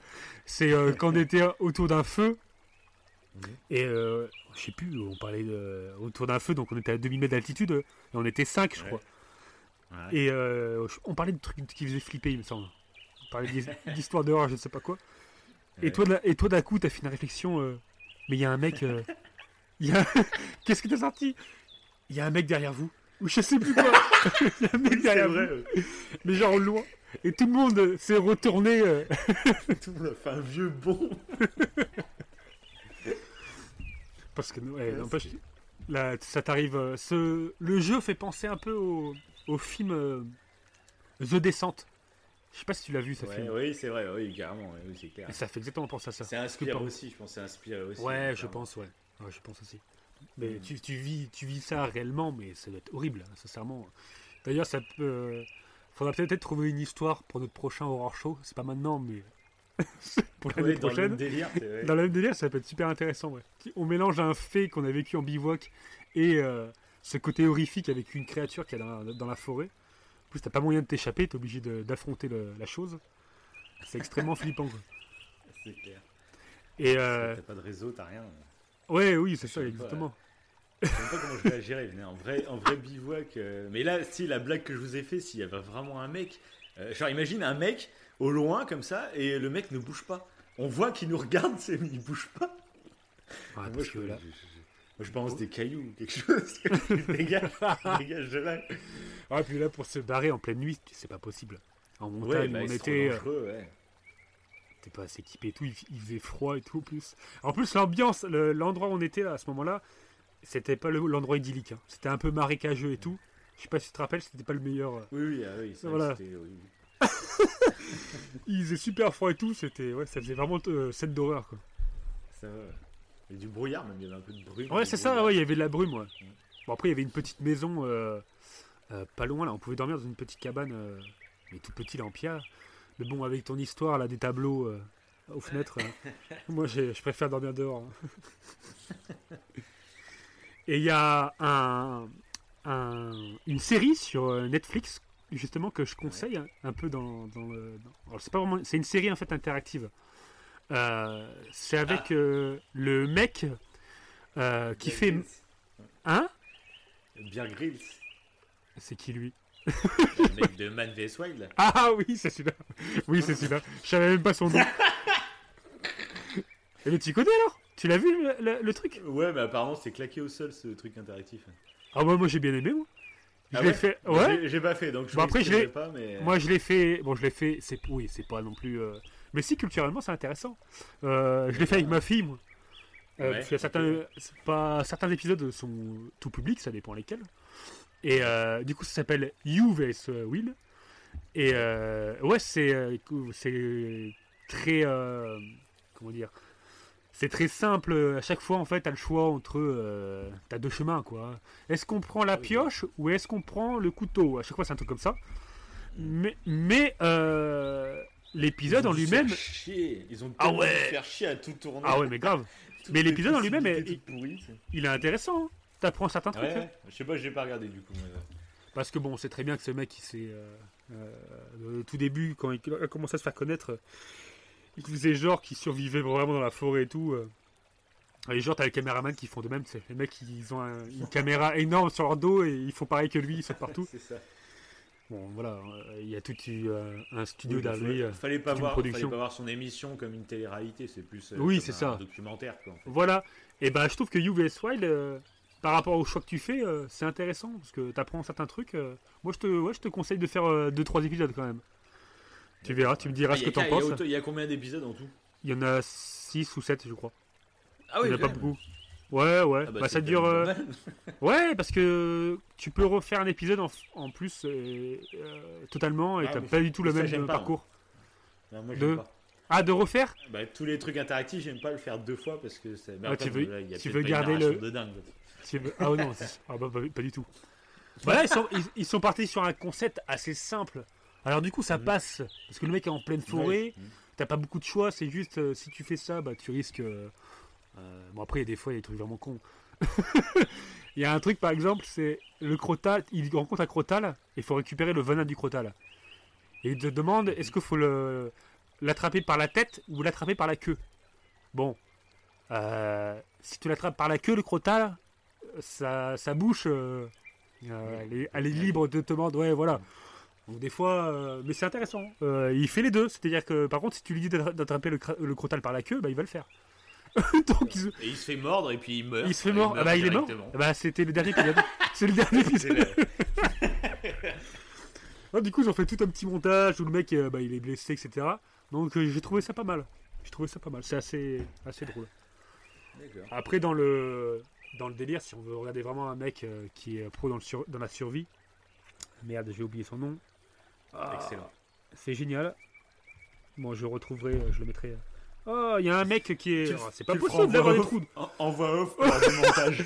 C'est ça. Attends, je vais le faire Il maintenant. s'agit, il de- s'agit de. Il s'agit de, je me rappelle, attendez. Mike Horn. Voilà, donc c'est lui. C'est lui. C'est ça. Ouais, merci. L'aime bien, d'ailleurs ce type. Hein, bien. ouais. Ouais, moi aussi, j'aime beaucoup ce gars. Non, mais en Il plus, est- c'est. Il est bien. Il a l'expérience dans ce qu'il fait.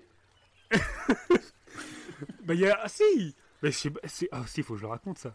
Ça m'était arrivé. euh, J'avais fait euh, une, une randonnée. euh, C'était la... la cousine de mon ex qui m'avait appelé comme ça parce que je lui avais, euh, entre guillemets, sauvé la vie. Mais vraiment, entre guillemets. Ah.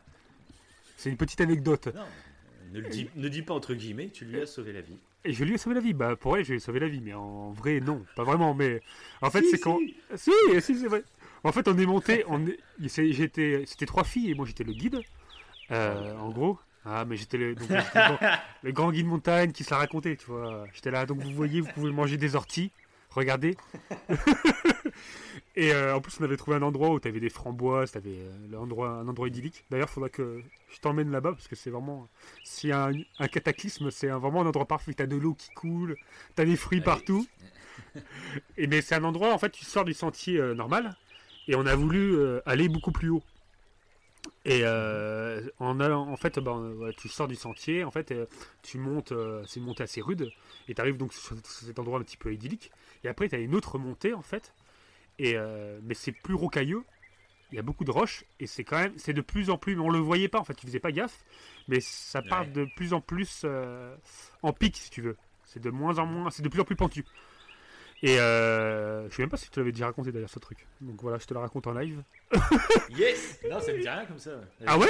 Et donc du coup bah on commence à, mon- à, à monter ce truc.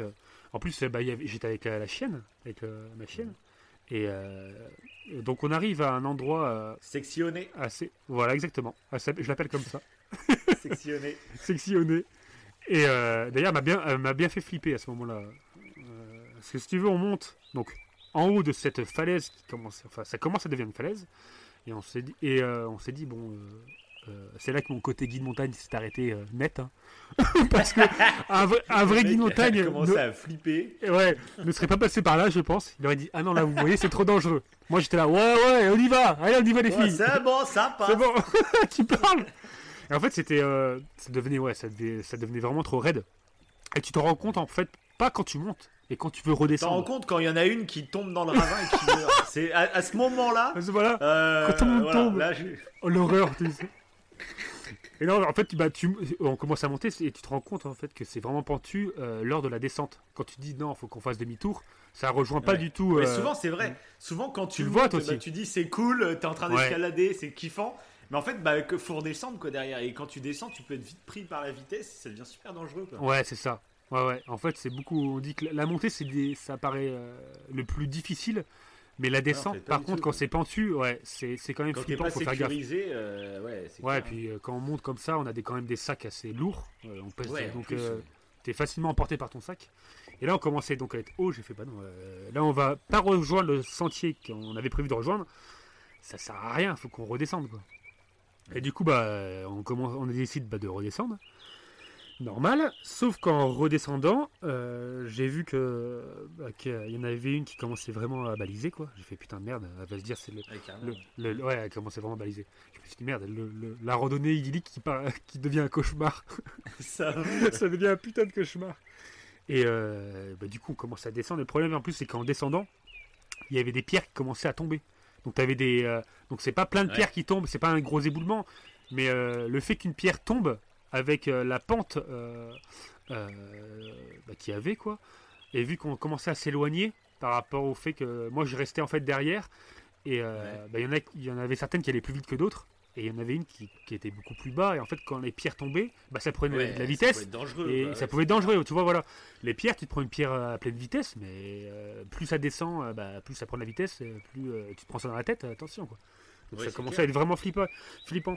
Et celle qui commençait à baliser, euh, bah, s'est dit, euh, mince, euh, c'est, euh, elle a commencé vraiment à, stresser pour, euh, euh, bah, pour sa copine, quoi, pour, pour sa cousine, c'était sa cousine. En fait, c'était deux cousines. Ouais. Et, euh, Bon, ça, du coup, ça s'est bien passé. Je dis, bon, non, il faut, faut attendre qu'elle descende. On va la laisser descendre et après, on descend. Euh, voilà, chacun descend son tour euh, calmement et voilà, on va pas se précipiter, ça ne sert à rien, quoi. Au contraire. Du coup, on a descendu tout doucement, sauf qu'à un moment donné, la personne qui commence à baliser, bon, je dirais pas son, son prénom, voilà. Elle n'a pas, envie que, pas envie que je le dise. on va l'appeler Sylvie, voilà. on va l'appeler Sylvie. Et bah du coup, bah, Sylvie s'est retrouvée sur une roche, une grosse roche, et, euh, et elle avait juste en fait à, à glisser un peu, euh, euh, comme si tu glissais sur un toboggan, mais ça faisait, mais c'était très léger. 40 mètres. 40 mètres de pente. ouais, bah, c'était un toboggan, mais très léger, oui, il y avait une, descente de 40 mètres. Et voilà, donc fallait se mettre en boule pour bien glisser. le truc ultra dangereux. Non, non, là, du coup, fallait. Il y avait quoi? Il y avait. Euh, en fait, à glisser à peine, il y avait quoi? 40 cm et hop, à, tomber sur un. Bah, sur la suite euh, du sentier. Et sauf que là, elle était en panique totale. Euh, et elle n'arrivait pas à commencer à. En fait, elle a commencé à se mettre en, en position toboggan, si tu veux. Et, mais elle a commencé à avoir une crise de panique et elle s'est mise en étoile sur la pierre. Carrément, quoi. Ouais, elle est, en étoile, elle est en étoile sur la pierre et elle a commencé à, à pleurer, à dire j'y arriverai pas, j'y arriverai pas. Et elle a commencé à pleurer tout. Je fais oh putain. Ah Donc du coup moi j'ai bah, j'ai laissé en fait mon sac en haut. J'ai j'ai commencé à, à descendre tel l'homme de la situation. en courant. Donc je me suis dépêché parce que j'ai vu qu'à paniquer, alors qu'il n'y avait rien à craindre. Je me suis dit, je, je, vais aller l'aider quoi.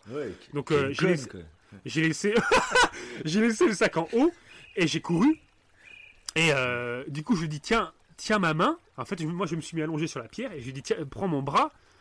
Et, euh, et euh, comme ça, c'est bon, tu vas descendre tranquillement. Elle était là, je peux pas, je peux pas, je peux pas. Je fais si, si, si, t'inquiète pas. Tu prends mon bras, tu te tournes. De toute façon, je te tiens. scène Ah ouais, mais Quel film C'est magnifique Ah bah ça aurait été un vrai film d'action s'il y avait une falaise de 40 mètres en dessous. Mais là, il y avait rien. En vrai, elle, avait déjà le pied, hein, elle avait le pied posé par terre. Hein, ça n'avait aucun sens. C'est comme les personnes qui ont peur de se noyer euh, alors qu'ils sont ils ont pied tout ça. non, non, faut pas se moquer, faut pas se moquer. C'était une vraie crise de panique. En plus, là, on en rigole. elle, en rigole aussi maintenant, parce qu'on en aura pas après, elle en rigole. Bah, bien sûr. Mais euh, c'est vrai que sur le coup, euh, même moi, attends, j'étais super stressé pour elle, ça me faisait trop chier qu'elle soit paniquée comme ça. Et du coup, bah, elle m'a tenu le bras, elle s'est tournée, elle a réussi à descendre. Et après, elle s'est calmée et elle est, elle est descendue euh, tout en bas, quoi. Donc, euh, gros stress. Après, moi, j'ai dû remonter, aller chercher mon sac en haut. Alors, je peux dire que j'étais content.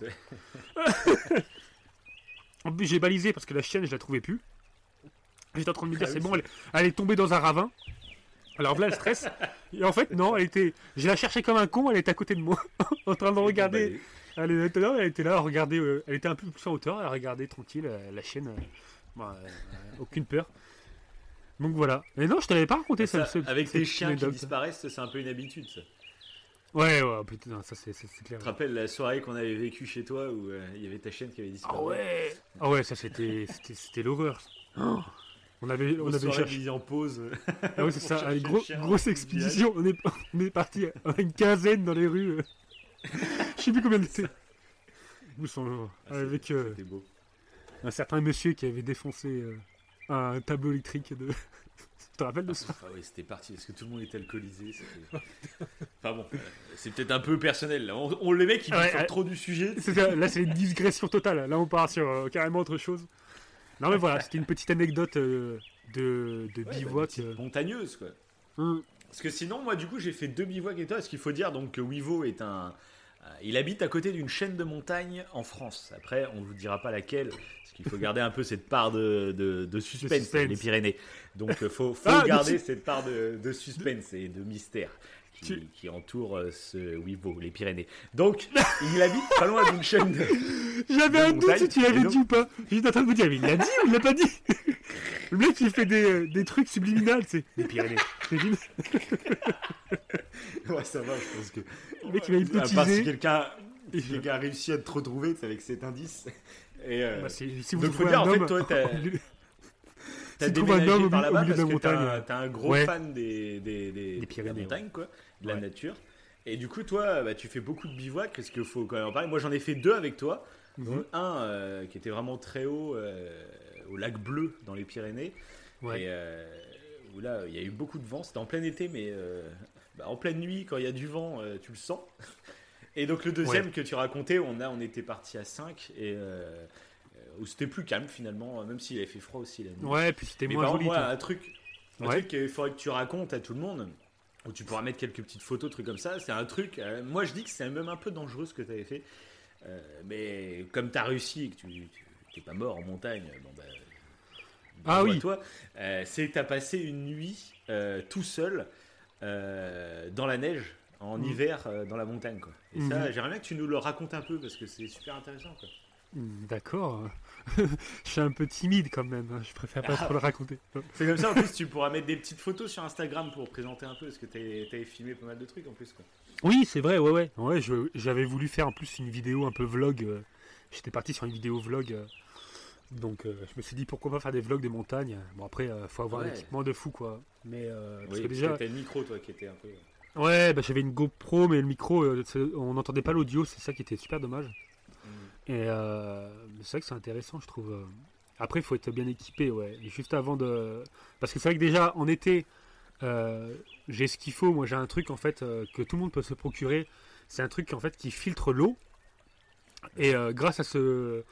bon, j'ai plus la marque, hein, mais ça se trouve facilement. C'est des, des bouteilles qui filtrent l'eau. Comme ça, vous pouvez boire l'eau euh, en montagne que vous trouvez. Oui, oui. euh, et ça, je trouve que c'est génial. Si tu es en manque d'eau, si tu pas assez de bouteilles sur toi, ou si tu de- d'avoir trop de poids en fait sur toi, de pouvoir boire de l'eau qui est disponible euh, sur une, à une source, etc., en la filtrant, je trouve ça génial. Il existe aussi des pastilles en fait que tu peux mettre dans des bouteilles. Oui, je crois que ça, c'est à l'armée qu'ils utilisent ça. Et, mais même d'ailleurs dans les dans les pays en voie de développement où les personnes n'ont pas accès à l'eau, je trouve que c'est super intéressant. Ah oui, Euh, quand clair. tu peux, quand as accès à ça. Qu'il y ait euh, plus de, ba- de bactéries, etc., dans de l'eau euh, non potable, c'est vrai que c'est toujours intéressant. Ah oui, c'est clair, c'est clair. Du coup, j'ai ouais, j'ai un, un équipement quand même. euh, maintenant, j'ai des bâtons, j'ai tout ce qu'il faut pour euh, avec plusieurs tentes et tout, même un Mac de survie. Euh, Oui, En- euh, en on va dire que pour moi, je trouve que ça reste dangereux ce que tu as fait, mais après, on va dire quand même que tu as un certain équipement, une certaine expérience, on va dire, Bah alors- connaissance. Tu pars oui, pas, euh, bah alors, ça. ouais, bah, ça reste. De toute façon, comme tu dis, ça reste dangereux. D'ailleurs, euh, les, la randonnée en montagne, ça fait, ça fait partie. euh, c'est considéré comme les- le sport le plus dangereux. euh, non, ce qui est le plus dangereux, ça fait partie des sports les plus dangereux, mais le plus dangereux des sports, c'est la randonnée en montagne au-delà de 3000 mètres d'altitude. Oui, ah bah, Là, on est sur le, le summum de la dangerosité. parmi tous les sports. Oh, tout à fait, ouais, voilà. Mais là, ce que tu as fait, toi, c'est même pas une question de sport ou quoi. C'est que moi, je sais que déjà les nuits qu'on passait en plein été, donc il faisait quoi dans la journée? Il faisait 30 degrés. Ouais. Euh, Quand tu es à 2500 mètres d'altitude, ou je sais plus à combien on était, euh, et qu'il commence à faire nuit, euh, à minuit, mon gars, euh, tu gèles. Il fait Ouais. froid. Y a, Je me dis, mais toi, tout seul dans la neige, mais ça devait être. euh, Ah, ga- Gardons, mon- gardons plus du suspense, d'accord, je vais raconter ce petit truc alors. Allez. Parce que c'est vrai par contre que, à la base, ce que je voulais faire, c'est ça. En fait, euh, je suis allé euh, dormir dans la neige, mais c'était euh, vers la fin de l'hiver en fait. C'est là où euh, les stations de ski ferment. Et comme ça, en fait, la station de ski, elle Oui, était, oui, elle était, bah, il y avait plus personne quoi. En fait, c'était une station de ski vide. Et ce que j'ai fait, donc, ouais, c'est ça. Mais c'est ça qui était kiffant d'ailleurs, c'est que Ouais, c'est clair. je me suis garé donc bah, à la station de ski normale, sauf que euh, la station évidemment il n'y a plus les télésièges qui nous, qui nous font monter en haut. Du coup j'avais des raquettes et des bâtons et euh, du coup déjà au niveau du cardio c'est bien intéressant. Surtout que quand tu es en altitude tu augmentes tes globules rouges. Donc même pour les sportifs, euh, il y a des sportifs qui vont en altitude euh, sûr. pour courir, comme ça ils sont plus performants après euh, sur, sur la terre ferme. Ah quoi. oui, oui, et même ils ont sorti, je sais pas si tu as vu, euh, Ouais. des masques qui, euh, Oui qui obstruent un vu. peu ta, ta dirait, euh, d'oxygène en gros pour s'habituer. Je Ouais. sais pas trop si c'est euh, réellement bénéfique ou si c'est bon pour la santé de faire ça, mais euh, Je sais pas, bah apparemment ça, de temps en ça temps. marche. quand c'est de temps mais, en euh, temps, après quand c'est régulier, je sais pas quoi. Je sais pas, ouais. Et euh, bah du coup voilà, donc j'étais parti ouais, donc en raquette, j'avais tout mon équipement, j'avais euh, de quoi manger, etc. J'avais beaucoup de café chaud, beaucoup de café. Retenez bien ça. J'avais beaucoup beaucoup de café. Et du coup bah je suis monté tout en haut. Donc déjà l'expérience d'être tout seul dans, une- dans une station de ski, on pourrait en faire un truc d'horreur, d'horreur quoi limite. Je trouve que c'est en même temps flippant parce que t'as l'impression, pour le coup, d'être seul. Mais vraiment seul dans le sens où je sais pas, il s'est passé quelque chose, il n'y a plus personne, c'est vide, c'est très bizarre. Ça fait très. Ouais, ouais, J'aime bien la sensation que quoi, ça fait. finalement. Ouais, voilà. Euh, bon, après, j'étais pas tout seul, seul. Il y avait quand même des, euh, des skieurs, en fait, comme moi, bah, qui, qui montent. Bah, euh, bon, eux, certains sont montés beaucoup plus haut que moi. Et, et certains d'autres, en fait, montaient, mais redescendaient en ski. À la base, que, d'ailleurs, j'étais parti plus ou moins pour faire ça, mais je me suis dit, euh, pff, non, je, je dors là-haut, mais du coup, les skis. euh, et j'ai été con, en fait, j'aurais dû pas prendre les skis parce que ça rajoutait trop de poids. Et en raquette, c'est quand même assez difficile. Mais euh, euh, prendre la luge. Je sais pas pourquoi, j'ai pas pensé à Ouais, prendre la luge. mmh, ouais, c'est super léger. Et j'aurais pu pierre, redescendre. ouais, voilà, c'est celle-ci, ouais. Ça aurait été énorme, même de filmer ça, la grosse descente. clair. Bon, du coup, je l'ai, je l'ai pas prise. Bon. Du coup, bah, je suis monté tout en haut. Euh, je suis pas allé au point où je voulais aller parce que, en fait, je m'attendais pas qu'il y ait de la neige euh, de suite, en fait, dans la station. Je pensais que la station allait être déneigée et que la neige allait être plus loin. Et euh, surtout plus haut, en plus, il y avait une maison. Enfin, il y avait un petit chalet. bon, un petit chalet vite fait, quoi. C'est les chalets, comme tu as vu au lac bleu, c'est, une limite un peu dégueulasse, je trouve. Tu te rappelles au lac bleu, il y avait un petit chalet, mais on n'avait pas dormi dedans.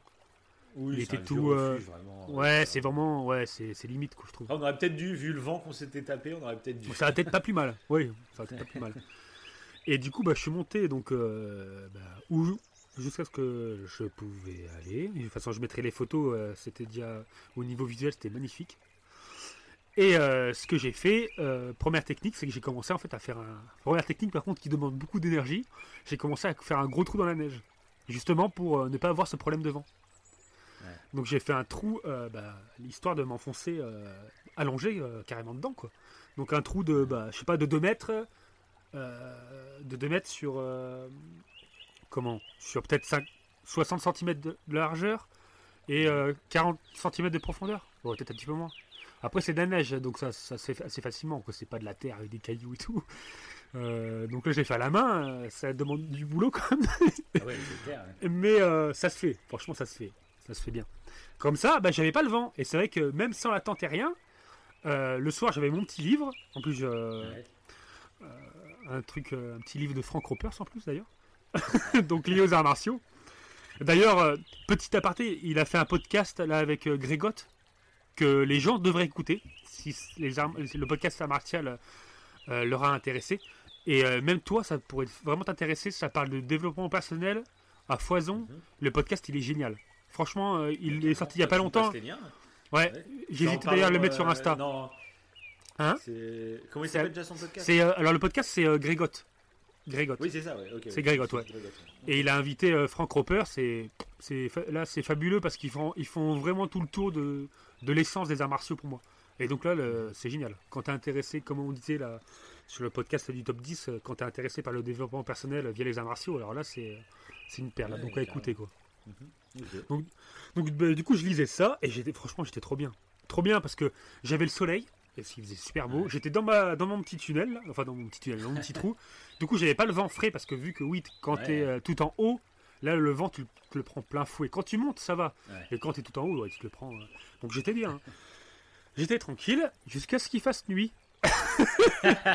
Et c'est toujours ça le problème. Moi, tous les bivouacs qu'on a fait, j'ai adoré tout Ouais. le long. Euh, que ce soit la, la rando, après le côté un peu, on se fait notre feu, on, Mhm. on se balade un peu pour aller chercher du bois dans la montagne. Enfin, Ouais. c'est génial. Et c'est dès qu'arrive la nuit et qu'il faut dormir, bah là, moi, euh, Bah c'est horrible. J'arrive pas à dormir. Moi, tu sais, en plus, j'ai le sommeil. Mais moi, il faut que je sois dans un espèce de lit pour bien dormir. Bah à chaque fois qu'on ouais. faisait les bivouacs, moi, je passais la nuit à dormir un quart d'heure euh, par un quart d'heure. Et alors, toi, mais là, la nuit, t'as passé. Mais... ah bah là, c'était la pire, hein. la pire que j'ai faite. c'est la pire. Parce que bah, j'ai fait plusieurs erreurs, hein, là, c'est sûr. Ouais. Mais déjà, Au avant. moins, ça forme. Au moins, ça forme. hein. Ah bah là, je sais, je sais, euh, ouais, là, je sais ce qu'il faut. Le dicton, euh, le dicton apprendre de ses erreurs, au moins, euh, Ah, voilà. c'est clair. Ah là, là, tu si tu survis à la nuit dans la neige, au moins, tu sais. T'as ton carnet, t'as toutes les erreurs. c'est ça. Bah là, ouais. Donc euh, déjà, euh, le premier truc qui s'est passé, c'est que dès que la nuit elle commence à tomber, bon déjà magnifique, hein, comme à chaque fois qu'on fait un bivouac, Ah bah ouais. quand là, à la nuit qui ouais. tombe, on a une vue, euh, la Moi, voie lactée rappelle- et tout, mais c'est Bah, même, je me rappelle au lac bleu. euh, Ouais. c'est vraiment euh, sur un, pour ceux qui connaissent pas, c'est vraiment un pic de montagne. Quoi. On est vraiment tout en haut, quoi. Euh, Il y a un Mhm. lac en fait en- entre plusieurs montagnes, quoi.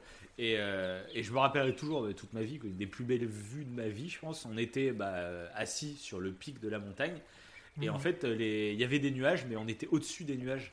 Et donc en fait, on Ça, avait une sorte de, de- de marée de nuages. C'était somptueux. Euh, je vais essayer de retrouver les photos là, comme j'ai l'ordinateur d'allumer.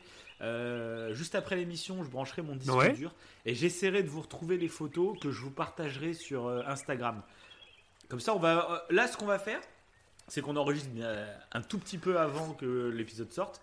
Et je pense que chaque jour, on va vous teaser avec des photos de décors. On va vous teaser petit à petit jusqu'à la sortie du podcast. Ça pourrait être. Ouh, c'est une bonne idée ça. C'est une bonne euh, idée. Pour donner un peu de l'envie. C'est vrai que ça pourrait être cool. Parce que là, je me rappelle, bah, vous regarderez sur notre Instagram. hein, euh, vous regardez en description, hein, euh, n'importe où vous écoutez, vous regardez. Mhm. Dans la description, il y a notre lien vers notre Instagram. Et, ou notre Twitter d'ailleurs, on partagera ça là- là-dessus aussi. Et on va vous mettre toutes ces photos, et dont cette photo, moi c'est peut-être une des plus belles vues que j'ai eues de ma vie, quoi, où il y avait cette marée de nuages, quoi, à perte de vue. Euh, c'était fou. Ouais, j'en, ai ce qui est excellent, ouais, Ouais. et puis ce qui est excellent aussi, c'est bah, comme tu disais, c'est en pleine nuit. Euh, Il n'y a aucune pollution lumineuse euh, parce que nous, dans les villes, Ouais, euh, bah, on est, euh, y a- même si on a l'impression d'être dans le noir complet, en fait, il y a tellement de lampadaires, etc., qu'on n'est jamais vraiment dans le noir complet. Et c'est quand tu vas en montagne et en pleine nature que là, tu te rends compte, ah ouais, mais en fait, le ciel, euh, quand je suis chez moi en ville, en fait, ou même dans un village en campagne, hein, pour dire, euh, bah, en fait, on voit pas le même ciel, en fait. C'est hallucinant. La Voie lactée, on la voit vraiment euh, parfaitement. Oui, c'est ça. Quand il n'y a pas de pollution lumineuse. hein. Et Euh, puis moi, je me rappelle m'être endormi, j'avais la tête en dehors de la tente, et juste, je regardais et je m'endormais petit à petit en regardant cette Voie lactée. C'est hypnotique, quoi. C'est un truc de dingue. C'est Mm. magnifique. quoi. Mais quand t'es intéressé en plus par les- par l'espace et tout, euh, comme on l'est, tu kiffes en fait avoir cette vue. Ah c'est ouais. vrai que la, la, la Voie lactée, elle est. Tu, tu peux, de- depuis la- les villes, tu peux pas vraiment la voir. C'est un peu difficile quand même. En ville, Ouais, c'est même, c'est euh, d'ailleurs impossible. En campagne, tu la vois un peu plus. Enfin, je trouve après, euh, peut-être qu'on peut la Oui, voir oui, bah, fois, bien- mais bah, plus tu t'éloignes en fait de la pollution lumineuse. hein, C'est ça, c'est ça. Mais c'est vraiment joli, hein, c'est vraiment magnifique. hein. Mm, mm. Et ça, c'est le côté. euh, c'est pour ça qu'en fait, dormir en montagne, il c'est ce côté-là qui est intéressant. C'est pour ça que moi j'aime bien dormir Ouais, en ouais. montagne. Puis ça permet de faire une pause en fait entre ta montée et ta descente. Puis le fait de Oui, faire ton sûr. petit feu et tout, ça c'est trop plaisant de faire euh, comme on faisait là. T'as ton petit feu, tu fais ta petite bouffe. euh, Oui, euh, c'est énorme. Et, Et, moi, dans tous ces trucs, comme je t'ai dit, il y a vraiment le, juste le côté dodo. Qui... ouais, c'est ça. Il va, vraiment falloir que je m'installe un vrai lit ou je sais pas comment je vais me débrouiller. Bah faut, bah, faut monter, faut monter non avec un matelas, vraiment un matelas conséquent en fait. hein. Après ça fait du poids, Ouais, mais. Mais pourquoi Ouais, mais pas ouais, ça a été obligé. quoi. Bon, pas un matelas de lit. Le gros malade, c'est, il a son sommier et son matelas sur le dos. J'ai mon, ça. mon clic-clac. Euh, Et moi, j'ai la télé. Et voilà, on c'est une petite partie. euh, voilà. de PES. Bah, d'ailleurs, c'est ce que, ce que j'ai déjà fait une fois. J'ai joué à Zelda tout seul en Oui, ah, montagne. bah, euh, c'est ça qui est bien avec la Switch. ouais. Se faire un petit Zelda en pleine montagne, ça avec un feu et tout, ouais. Et j'ai une photo Ah, d'ailleurs de ça clair. aussi, ouais. C'est vrai que ça, c'était magnifique aussi. Mais un peu Mais flippant, du là. coup, ouais, co- continue de raconter du coup ton histoire dans la neige parce que moi, par contre, pour le coup, même si euh, je sais que j'arrive pas à dormir et tout, Mhm. euh, c'est pareil. C'est pour ça qu'il faudra que tu retrouves bien les photos et que tu partages ça parce que il y a des images. euh, moi, je me rappellerai toujours la photo que tu m'avais envoyée. euh, Mhm. T'es dans ta tente et tu filmes au petit matin le décor de neige juste en face de Ouais. ta tente, quoi. Et c'est, enfin, c'est, Ah ouais, quand je ressors, ouais. je pense, qui te restent gravées Ouais, toute mais- ta vie, quoi. Je pense que c'est ça que je vais mettre. Je vais mettre une vidéo carrément, une petite vidéo sur euh, Instagram, ouais. C'est Ouais, la, vidéo dont tu parles, il faut que je la retrouve et, euh, et euh, on va- je verrai ça. Et du coup, ouais, bah en fait, ce qui s'est passé, c'est que quand la nuit est tombée, il y avait ce côté un peu magique. Mais le côté un peu magique, c'est qu'il commençait à faire très froid là pour le coup. Mhm. Le frais, le- dès que le soleil est plus là, neige, ouais. de toute façon, on le sent dans la neige quand je marchais, dès que j'étais à l'ombre, dès, de suite, tu Ouais. sentais le froid. Donc là, dès que Ouais. tu arrives la nuit, tu sais très bien que tu vas avoir froid. Et euh, donc là, je m'étais. euh, ce qui est important en plus, c'est de pas transpirer quand il fait froid. Et moi, j'avais transpiré. hein, j'avais. euh, pourtant, euh, c'est. faut vraiment essayer de bien gérer les vêtements pour pas transpirer quand tu marches et tout. Comme ça, parce que dès qu'il fait froid, bah là, la transpiration, c'est encore pire.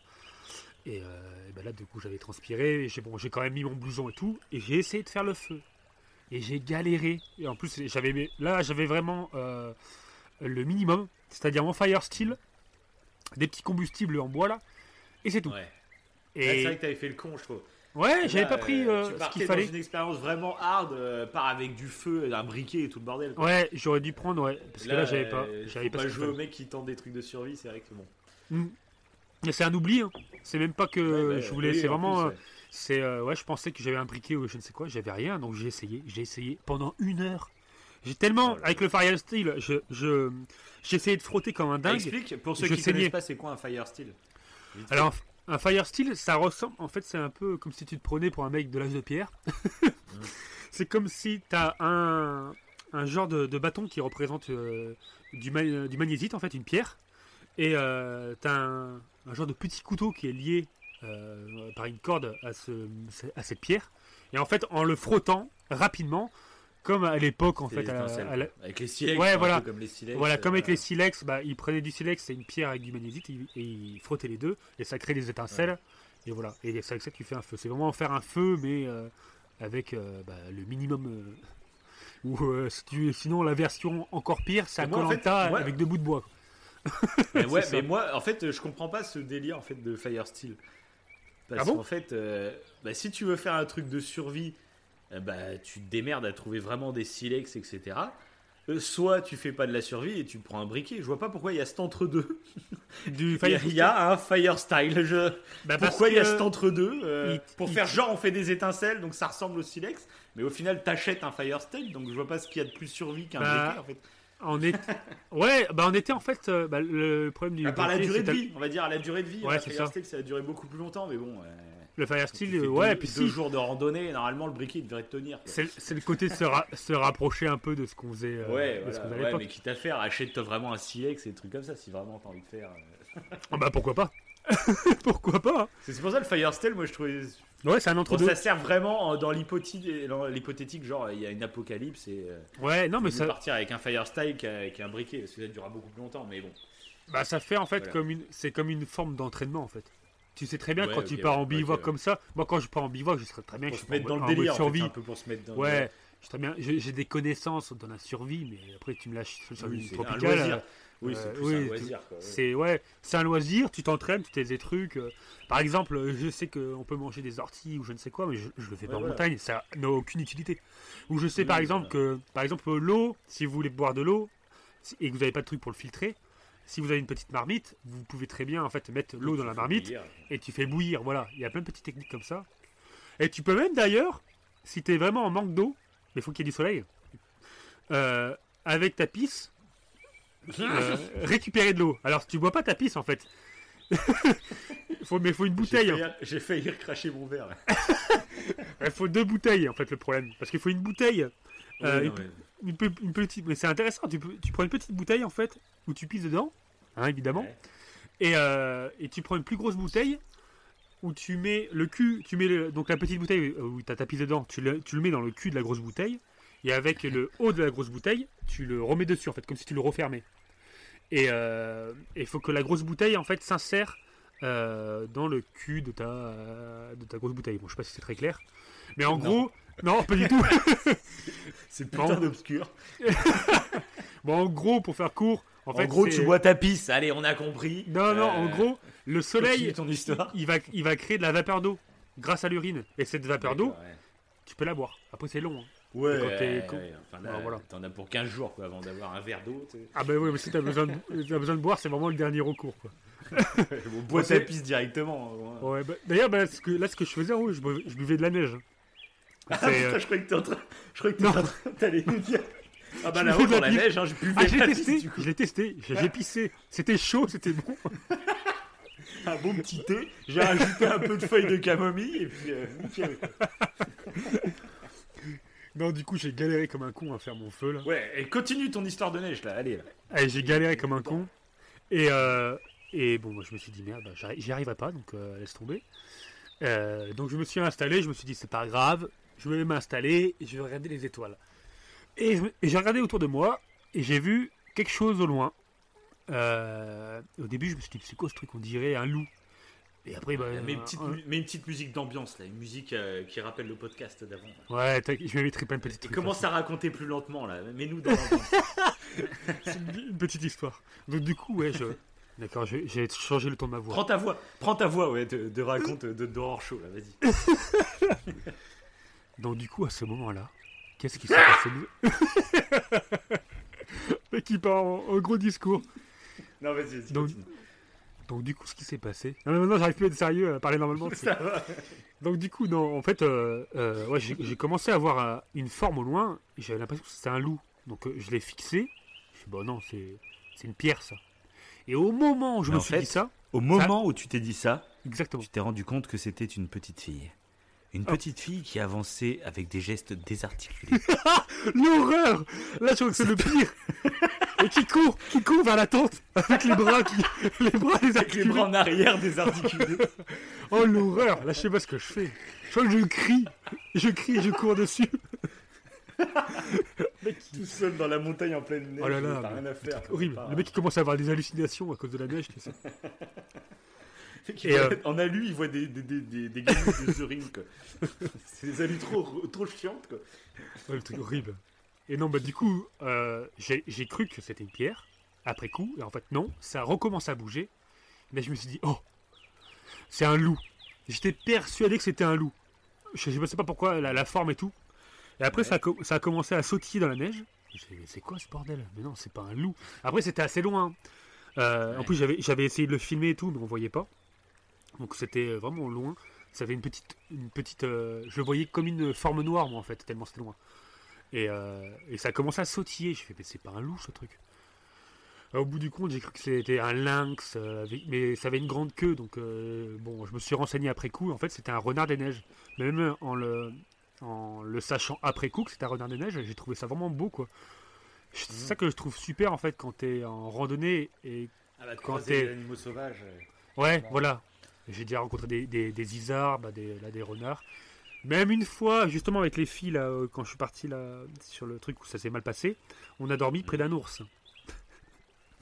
on a Ouais, en fait, un berger, on a croisé un berger et le mec nous a dit que ses euh, moutons euh, avaient été attaqués par un ours. Mhm. Et donc, il était euh, dans la montagne. Bon, près d'un ours, il n'était pas à côté de nous, quoi. Oui. Mais je peux te dire que la, la nuit, euh, les ours, après, ils viennent pas. C'était un ours qui chassait les moutons, il n'allait pas nous attaquer. Un ours, ça s'attaque pas l'homme euh, comme ça, à part si c'est euh, ouais, ouais. à part si c'est une femelle. Oui, c'est pas rassurant. Bah, en pleine nuit, je- quand j'entendais du bruit, je me levais avec ma lampe torche. et, et j'étais pas rassuré quand même. Surtout qu'on a dormi sans la tente, sans rien. Et quand il a commencé à pleuvoir, on a mis les tentes. Enfin bref, je, je digresse. Revenons à la neige. Du coup, ce qui s'est passé, donc c'était, c'est redevenu un peu magique avec le renard, etc., qui, qui était là et tout. euh. Ouais. J'étais là, j'étais tout content. euh, J'avais vu mon petit animal sauvage euh, pour la première fois en montagne. Et euh, ce qui s'est passé, c'est que tout en profitant bah, du ciel, etc., j'ai bu le café. Et je me suis dit, j'ai une idée brillante, vous allez le voir, cette idée elle est vraiment merveilleuse. C'est que c'est un, ce 1 litre de café, je me suis dit, bah, Ah, punaise, un De- litre de café. Là, le malade mental. de- demain, bah, il fera froid, donc euh, il sera froid mon café, bah, je vais tout boire ce soir, hein, vu qu'il veut froid. voilà, voilà. Et après, idée il- complètement conne. Après, je me suis dit, allez, il est temps d'aller faire todo. Je me suis installé dans mon petit lit douillet. Donc, ce qui s'est passé en plus, c'est que j'étais pas parfaitement équipé. J'avais pris en fait. euh, euh, là maintenant, j'ai un sac de couchage qui est équipé pour le, le froid. Et euh, là, quand j'y étais allé, j'avais deux, j'avais pris deux sacs de couchage parce qu'en fait, c'était un sac de couchage qui résistait qu'à 8 degrés. Et j'ai dormi, il faisait moins 2, je crois. Moins Oh 2, là là. moins 3. Donc, il faisait en, en dessous de 0. Donc, j'avais pas le sac de couchage qu'il fallait. Mm. Et, et j'avais pas euh, mon matelas. Euh, j'ai des, il y a des matelas maintenant. euh, tu l'avais vu là, tu sais le, le truc jaune. On là. est parti en road trip là, oui. oui. Bah, ce que ce que a euh, comment euh, Monsieur Flex, il a le même matelas. ouais, monsieur voilà. Flex, oui, exact. Ouais, c'est- voilà, bah, et, ce truc-là, euh, je, ne l'avais pas non plus. Je crois que je l'avais zappé, je sais pas ce que j'avais fait. Ou je l'avais pas encore, je sais pas. Ou je peut-être que je l'ai acheté, après coup. Je me suis dit non, ça va pas, plus jamais je fais ça. c'est là- clair. Et euh, du coup, j'ai dormi à même le sol, enfin dans mes deux sacs de couchage. Et ce qui s'est passé, c'est qu'en fait, euh, déjà, le café, bon bah, j'avais du mal à dormir. Tu Mais m'étonnes, un litre vraiment. de café quoi. Et euh, le Moi je dors pire- pas pendant trois semaines quoi. Mais le pire, c'est que, bah, après, en termes de caféine, je sais plus combien j'avais. euh, mais j'en avais Ouais. beaucoup, beaucoup quand même. Ça, ça correspond- faire une espèce de tisane en fait pour avoir un truc chaud. Ouais, Une grave. tisane tranquille, ça t'endort. Je sais pas pourquoi j'ai pris le café. Non, mais j'ai fait que des conneries. Café, ouais. Que des conneries. le mec, il est parti. Que des conneries. Et du coup, euh, bah, en fait, quasiment, allez, toutes les demi-heures, j'étais obligé de changer de position parce Ah que le froid commençait à. euh, ma- la, ouais. la surface de mon corps qui touchait le sol, en fait, toute cette partie-là commençait à devenir froide.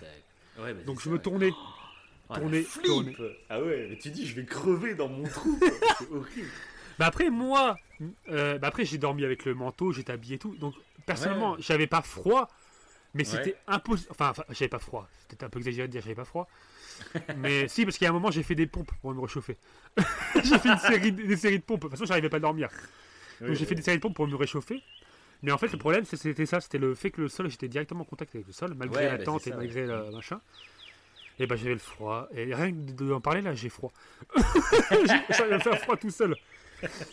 Et, euh, et c'était horrible, parce que du coup, la nuit, mais elle a été longue. Ah, bah là là, là, c'est long, Ça hein. a été horrible. À un moment, j'avais envie de pisser. J'ai fait non, je peux pas sortir dehors. Il fallait, il fallait sorte dehors. J'avais trop envie de pisser. Donc Ouais. du coup, j'ai dû sortir dehors euh, bah, pour les pisser quoi. Donc euh, bah, j'ai Ouais. pissé près- de la tente. hein, Je suis pas allé loin. Et euh, mais ouais, c'était euh, franchement c'était c'était très long. C'était Ah, pas j'imagine. horrible, mais c'était long. C'était très long. Euh, je me suis dit qu'est-ce qu'il faut que je fasse. euh, en plus, euh, je crois que j'avais pu. J'ai commencé à essayer de lire des trucs, à écrire Ouais, sur mon téléphone, ouais. pour, pour trouver un passe-temps quoi. Ouais. Pour passer le temps. Et t'avais en- pas la Switch T'avais pas la Switch à l'époque Ouais, en plus non. non non, là Tu serais j'avais. tapé un petit 3 heures de Zelda, tu aurais Bah après, je pense que j'aurais eu peur de la prendre avec le froid et tout. Tu sais, le fait que la Oh. console, je sais pas. Bon après, Tu l'as bien camouflé dans ton sac, après c'est bon quoi. Parce que le smartphone, il commençait à, euh, c'était bah, c'était quoi que j'avais comme téléphone? C'était un Samsung, je sais plus. Mais il commençait à, avec le froid, il commençait à, à marcher, euh, pas vraiment quoi. Ça marchait, c'était Ouais, un peu bizarre. ça- ouais. Bah l'humidité aussi, ouais, à mon avis. Ouais. C'est ça, c'est ça. Ah bah après, ouais, il a fait une humidité de fou. euh. J'avais des gouttes d'eau en fait, mais c'était des gouttes d'eau cristallines que j'avais sur la tente avec le froid. Et donc ça a été très long, très très long. Et le matin, euh, autre chose que j'avais pas prévu, c'est que en fait quand je me suis réveillé, bah, du coup j'ai dû, euh, je sais plus, j'ai dû me réveiller. T'as réussi à dormir alors du coup? Bah, en fait, j'ai- Ouais, j'ai dormi environ 3 heures. euh, Ah, c'est oui, c'est quand même pas mal. bah, vers la fin en fait, vers le début, Ouais. de, la- début de matinée, quand, il a- quand le soleil est revenu en Mhm. fait. Quand le soleil est revenu, que le soleil a commencé à taper sur la tente, il est arrivé assez tôt, là j'ai commencé à, à réussir à redormir, enfin à réussir à dormir tout court. et euh, et euh, sauf qu'après en me réveillant, euh, bah, j'ai dû attendre en fait que la neige dégèle, parce que la neige était gelée, Mhm. et euh, du coup c'était impossible de, de descendre. Impossible de marcher avec les raquettes dessus, c'était impossible. C'était vraiment du, Ah oui. c'était de la glace. C'était de la glace. Et euh, j'avais enfoncé mes bâtons, en fait, euh, pour la tente. Mais c'est ça qui est bien avec cette histoire, je trouve, euh, pour tous ceux qui aimeraient après partir en, en truc. T'as fait tellement d'erreurs et tellement de conneries qu'en fait, eh ben là, Ah ouais. il y a plein de leçons quoi, à retenir. Puis c'est pas forcément des conneries volontaires, comme là, le fait que la neige, Ah, ça, euh, bah, avec la pas nuit, du tout. coup, elle a glacé. Ouais. C'est vraiment un truc euh, à savoir en fait. Ouais. C'est super intéressant à savoir. quoi. J'ai- J'y avais même pas pensé, j'en avais jamais entendu parler de ça. Euh, et ouais, là je l'ai découvert en live. C'est vrai que la neige, malgré le soleil, bah faut attendre que ça dégèle parce qu'elle est glacée, mais c'est dur comme de la pierre. C'est un truc de fou. Ouais, ouais. Et tu peux pas te déplacer. De toute façon, moi avec mes raquettes, c'était pas possible. Tu glisses, là si tu glisses, tu dévales Ah la montagne. euh, Ah ouais, c'était. Donc je suis resté dans mon, dans mon petit trou. Ah du coup mon trou j'aurais pu faire une vraie cabane. hein. Le matin euh, c'est une forteresse. le truc qui devient tout oui, glacé c'est un igloo quoi. Parce qu'après t'as as plusieurs techniques comme ça. Tu peux faire des gros trous dans la neige euh, pour vraiment pas avoir froid, tu sais. Creuser sous la neige Oui, pour pas oui, avoir froid. Mhm. Ou faire un igloo et tout. Mais après en termes d'énergie, ça demande. Il faut une pelle. En fait Ah, faut monter avec une pelle seul, en haut. euh, ouais. Ouais, parce qu'il y a des techniques comme ça pour éviter le froid, mais, euh, mais bon. Là, j'ai fait vraiment le minimum, mais j'avais j'avais pas assez d'équipement. J'avais l'équipement pour monter, pour descendre, mais j'avais pas l'équipement nécessaire pour dormir. Maintenant, j'ai ce qu'il faut, euh, et je l'avais refait en fait. euh, et quand je l'avais refait d'ailleurs, euh, bah, je l'avais refait dans la neige en plus. euh, euh, et, mais c'était c'était en. Il faisait quand même chaud. Je l'avais refait, j'étais monté assez haut, il y avait de la neige. Mais c'était très léger, quoi. C'était pas comme là. Là, c'était Oui, vraiment de la neige pleine. oui. Ouais, voilà. Oui. Et sauf que maintenant, je suis équipé. ouais. J'ai le matelas qu'il faut, j'ai le sac de couchage qu'il faut. et voilà, c'est vrai que quand t'es toutes ces erreurs. Par contre, le, le matin, ce qui était super intéressant, c'est que les marmottes, euh, elles étaient de sortie et elles avaient pas peur de moi. Ah ouais, Ouais. Euh, Ouais, ça stylé j'ai pu m'approcher d'une marmotte, bon, pas peut-être pas à 2 mètres, mais euh, je m'approchais vers elle je sais pas, jusqu'à 3 mètres de distance. Elle n'a pas bougé, elle me regardait, elle est restée là devant, euh, devant moi. Et j'en ai vu plein, j'ai même vu des traces de marmotte, je voyais les traces qui amenaient jusqu'à sa tanière. Ouais. Et t'en avais plein Oui, partout. bah, ouais. Tu t'en rends pas compte quand tu montes et tout, t'as l'impression que c'est vide d'a- d'animaux, Oui, bah, mais en fait il y en a plein. ouais, alors, en fait, oui, c'est clair. Et euh, ça c'était cool quoi. C'est vrai que la- le, le- le- par contre la matinée, euh, elle était, euh, elle était belle quoi. Le, jeu, le Ouais, fait que ça soit gelé, ça m'a surpris, mais je me suis dit c'est pas grave, j'ai le temps, je vais attendre Ouais. que ça dégèle. Et par contre il aurait plu. Ouais, c'est ça, ouais. Voilà, bon, j'avais prévu le coup, enfin prévu le coup après Oui, faire gaffe en montagne, vu. mais bon ouais. Ouais. mais t'avais regardé avant qu'il n'y avait pas d'orage de prévu le lendemain. Voilà, c'est ça. Parce que là, c'était un orage en montagne. C'est. c'est. Après, si je l'ai déjà fait euh, de partir alors qu'il y avait des nuages euh, à, à ta ferme. Pourquoi? Pour avoir cette expérience que tu as citée tout à l'heure. Quand tu montes, quand tu es au sommet de la montagne, et j'ai des photos d'ailleurs que je pourrais mettre, et qu'il y a ce, ce concept de nuages qui forme un océan. Et toi, tu as l'impression d'être sur une île. En fait, quand tu es au sommet de la montagne, Ouais, tu as l'impression d'être sur une île. Et ça, c'est vraiment trop beau, quoi. Et du coup, j'y étais allé pour clair. ça. Parce que j'avais vu que sur la météo, en fait, euh, il mettait, bah non, en, en montagne, c'est bon, t'auras du soleil, quoi. Enfin, il y avait du Mhm. soleil. Donc, euh, c'est pour ça que c'est la montagne, c'est beau. hein, c'est c'est une expérience magnifique. Mais ça, c'était une de mes pires nuits en montagne, je crois. Même j'en suis Ouais, mais en sûr. même temps, les, les plus marquantes aussi. Parce que Ouais. là, vous allez, allez voir vraiment l'Instagram parce qu'il va vous mettre des photos. Euh, C'est un truc de ouf, quoi. Et... En Mm. fait, tu regardes les photos parce que moi, je me rappelle quand tu m'as raconté cette histoire, ben, j'étais là, mais c'est horrible. Euh, me connaissant, même moi, dans des bonnes conditions, je passe une nuit atroce. Mais alors là, dans la neige, je sais même pas, euh, je sais même pas comment je l'aurais vécu le truc. Mais en fait, après, t'envoies les photos. Après, t'envoies les photos, t'envoies les vidéos. Et là, tu dis ah ouais, mais c'est des décors. euh, c'est Ouais. surréaliste en fait. C'est euh, moi là, ouais, ce qui me marque vraiment, c'est la photo où tu es dans la tente et tu vois euh, au pied de ta tente et bah tu vois que tu es dans la neige comme si tu étais au pôle Nord ou je sais pas où. Et tu te dis ah ouais, en fait j'ai envie de vivre ça au moins une fois dans ma vie. Euh, une seule fois, moi, ça se trouve, je vais même pas prendre mon plaisir, tu vois, à faire ça. Mais au moins, je l'aurais fait au moins une fois dans ma vie, tu vois. Et ça, c'est pour ça, il va falloir qu'on en reparle. euh, Qu'on y retourne. euh, au printemps prochain, là, au printemps prochain. Est-ce que toi tu l'as fait donc c'était le printemps dernier là, c'est ça Euh, ouais, il me semble, faudrait que je regarde la date exacte sur la photo. deux- ou il y a deux ans. Non, il y a deux ans. C'était pas encore ton, ton habitation actuelle. C'était il y a deux ans. je crois. Mais il va oui, falloir c'est vrai, que, c'est ça. Mais limite, t'as raison. Moi, qu'on se reprogramme à la même période. hein, moi, ça me tente. hein. Euh, Je sais que je vais pas kiffer sur le moment, mais ça va me créer des trucs euh, qui vont me marquer à vie, quoi. Donc euh, voilà. Bon, se... ça- ça- bon, ça- on, se parlera entre nous là. Moi, je suis en train de débriefer de ça. je suis en train de débriefer ça en live. Mais carrément, carrément. C'est vrai que c'est kiffant, moi, comme, voilà. Comme on vous l'avait dit, on allait, on allait un peu digresser un peu sur autre chose. hein. Moi, ça fait partie Ah un bah peu de la survie, tout ça, quoi. C'est ça que j'aime bien, en fait, euh, la montagne. C'est ce côté-là, un peu où tu es seul face à la nature. Man vs Wild. Voilà, c'est ça. Et après, t'es pas, pas vraiment vs la nature, t'es pas contre la nature. Au contraire, tu t'essayes de te, de te rendre. euh, d'essayer de t'associer avec elle. The nature.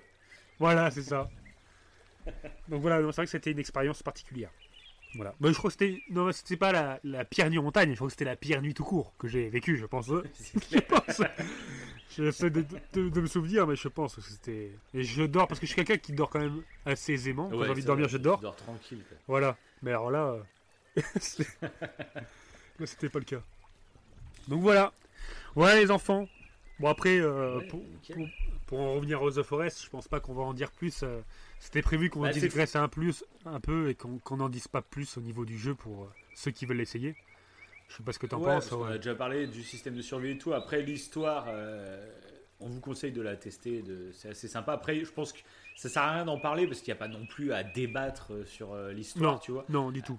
Qui reste assez classique, mais c'est vraiment comme on vous a dit, en fait, le, le mode de narration qui est super intéressant par contre. Après, l'histoire reste assez classique, etc. Il n'y a rien. euh, Je pense Oui, oui. C'est même pas intéressant qu'on en débatte, en fait. Mais... Après, c'est le côté euh, énigmati- énigmatique qui est intéressant en fait quand il joue. ça. C'est, Voilà. euh, Mais c'est vraiment ce qu'on disait. C'est cette narration euh, qui est progressive et qui est euh, un peu à la Zelda où il faut aller chercher soi-même la narration qui est super intéressante. Après, une fois qu'on vous a dit ça, en fait, ça sert à rien de vous spoiler parce que c'est un jeu du coup qui est pas très connu. Au contraire, on avait fait des jeux comme Red Dead, on avait fait The Last of Us, Oui. où là on avait spoilé tout le jeu, mais c'est des jeux très grand public, donc où les gens notre- on l'ont Oui. déjà fait, par exemple. Euh, Et où l'histoire est vraiment là- prenante. L'histoire vraiment. Là, c'est un jeu un peu. Là, c'est un jeu un peu plus confidentiel, donc ce serait dommage de spoiler. Et en plus, l'intérêt, comme on vous dit, c'est vraiment le style de narration qui est vraiment cool. Et, et ça, on vous l'a déjà expliqué. Donc, je pense que ça sert à rien d'aller plus loin sur le Ouais, jeu. c'est ça, tout à fait, tout à fait. Ouais, c'est ça. Donc, c'était pas mal de digresser du coup avec tes histoires personnelles. euh.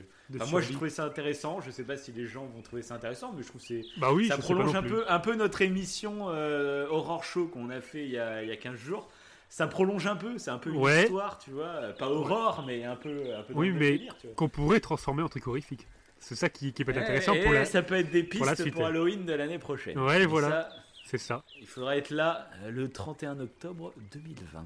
Euh, Faut nous suivre. Faut suivre tous nos épisodes Ah jusqu'à bah, là. faut s'abonner, faut s'abonner un peu partout là. C'est ça. Là, euh, YouTube, euh, Apple, Spotify, Deezer, Twitter, Instagram, on est partout. Donc de toute façon, tout est en description. Que Oui, comme d'habitude. il y a toujours une description. Il y a tous les liens dedans. Vous pouvez nous retrouver où vous voulez. Et, et donc là, je vous conseille vraiment de vous abonner à l'Instagram et au Twitter Pour parce voir. que on va publier beaucoup de photos par fait. rapport, bah, comme c'est des expériences personnelles, bah, on va vous envoyer les photos. Et puis c'est vraiment des photos qui valent le détour. Quoi. Voilà. C'est parfaitement dit. Voilà. Voilà. Alors, au moins, peut-être qu'on aura euh, donné envie aux gens de peut-être faire un jeu, du coup, qui, qui parle de survie, vu qu'on parle que de ça depuis tout à l'heure. Parce que tu peux apprendre des trucs en jouant à The Forest sur la survie, donc... euh, Ouais, parce moins que pour moi, ça, juste comme ça, euh, un autre jeu, euh, Ouais. pour conclure le podcast un peu. Ouais. Euh, euh, donc The Forest, j'ai adoré, mais après, il y a d'autres jeux de survie. Moi, je vais en citer deux qui m'ont vraiment marqué. Euh, Il y a Don't Starve. Ouais. C'est un jeu de survie euh, qui est vraiment ultra poussé, mais qui est en 2D. Ça peut rebuter beaucoup de monde, dont toi. Et Oui, qui est jouable en coop d'ailleurs, hein, qui est jouable en coop, mais par contre, c'est de la 2D. euh, un peu style des dessins un peu à la Tim Burton. Mais c'est super joli. Après, il faut adhérer à ce style 2D qui peut faire bizarre quand on veut de la survie. euh, voilà. Et c'est une vue à bizarre, Et- non? C'est pas une vue à la troisième Bah. personne? Non, c'est une vue comment? Une vue de haut, non? Bah 2D. 2D. Oui, mais la vue, la, la vue du personnage, euh, tu la vois... euh, C'est comment? C'est de la 2D... euh, Oui, c'est de la pure 2D, euh, comme... euh, Ouais, comme un vieux Pokémon. Ouais, d'accord, ok. Ok, oui, ok. oui, la Ok. 2D quoi. ok. Et, et qu'est-ce que je voulais dire? Et mon deuxième jeu, moi, pour le coup, pour moi, c'est le jeu de survie ultime. Au-delà de The Forest, qui est génial, The Forest dans son genre, mais le jeu ultime, c'est euh, Minecraft. Pour moi, euh, Ah oui Oui. il n'y a pas mieux et il n'y aura jamais mieux. Je pense que le concept euh, de Minecraft est génial. Il y en a beaucoup qui ont essayé de l'imiter, qui n'ont jamais réussi à l'égaler. Et là, bah, je vous invite à aller voir une vidéo euh, sur la chaîne YouTube de Sifano. Euh, il nous a proposé une vidéo là cette semaine. Il faudra que tu ailles la voir. Je te passerai le lien juste après l'émission. Ouais. Je la mettrai en description pour les auditeurs qui nous écoutent. Euh, c'est le futur de Minecraft. Parce que toi, il y a une des raisons pour lesquelles tu n'accroches pas à Minecraft, Oui. c'est le côté euh, graphisme. Oui, tout à fait, ouais. Que j'ai aimé dans c'est ça The qui Forest. te rebute. Ouais, The. Forest, t'as adoré parce que c'est réaliste, etc. Et bah là, ce qui se prépare en fait pour Minecraft, alors je sais pas si ça sera un Minecraft 2 ou si ça sera une mise à jour. Mais en fait, si c'est une mise à jour, forcément, ils vont la faire payer. Je, je vois pas qu'ils offrent ça gratuitement. euh, parce que là, le jeu Minecraft est sorti il y a, genre, il y a 10 ans. Puis maintenant, une fois que tu l'as acheté, tu as toutes les mises à jour gratos depuis 10 ans. Tu vois, c'est Ouais. de ouf. Mais là, c'est une mise à jour qui va être tellement importante. Euh, moi, je trouve que ça vaudrait la peine de l'appeler carrément Minecraft 2. Carrément. hein. Tu me hype là. Euh, Je sais pas ce que. T'es en train de me hyper. bah, là. en fait, euh, bah, tout simplement, en fait, c'est que Nvidia euh, s'est tourné sur le jeu Minecraft pour présenter sa technologie euh, ray tracing. Euh, donc le ray tracing, c'est la technologie euh, qui va arriver donc dans nos futures consoles, donc la PS5, la Xbox Mhm. Scarlett pour le moment, ou les PC hein, qui sont déjà équipés. Tu peux déjà jouer en ray tracing sur les PC actuels. D'ailleurs, sur les PC, bah, cette version de Minecraft va sortir début 2020 sur la version Windows 10. Euh, donc ça sera un Minecraft version ray tracing, c'est-à-dire que la gestion des lumières et des textures sera complètement en temps réel. Donc je vous invite à aller voir, vous tapez Sifano euh, Minecraft Ray Tracing. Euh, vous allez voir ce que ça donne, c'est hallucinant. Le jeu, enfin, Ah bon? toi je t'invite à aller voir. Non mais le jeu, c'est Ça prend une autre c'est le jour ampleur. et la nuit.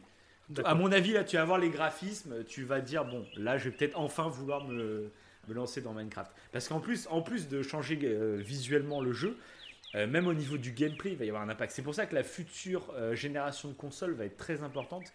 Euh, avec l'arrivée de ce- cette technologie du ray tracing, il y a beaucoup de gens, je pense, qui se rendent pas compte à quel point euh, cette technologie va impacter le, le monde du jeu vidéo. euh, au-delà de, de la qualité graphique, il va vraiment y avoir un intérêt au niveau du gameplay. Parce que là, on le voit rien que dans un Minecraft, par exemple.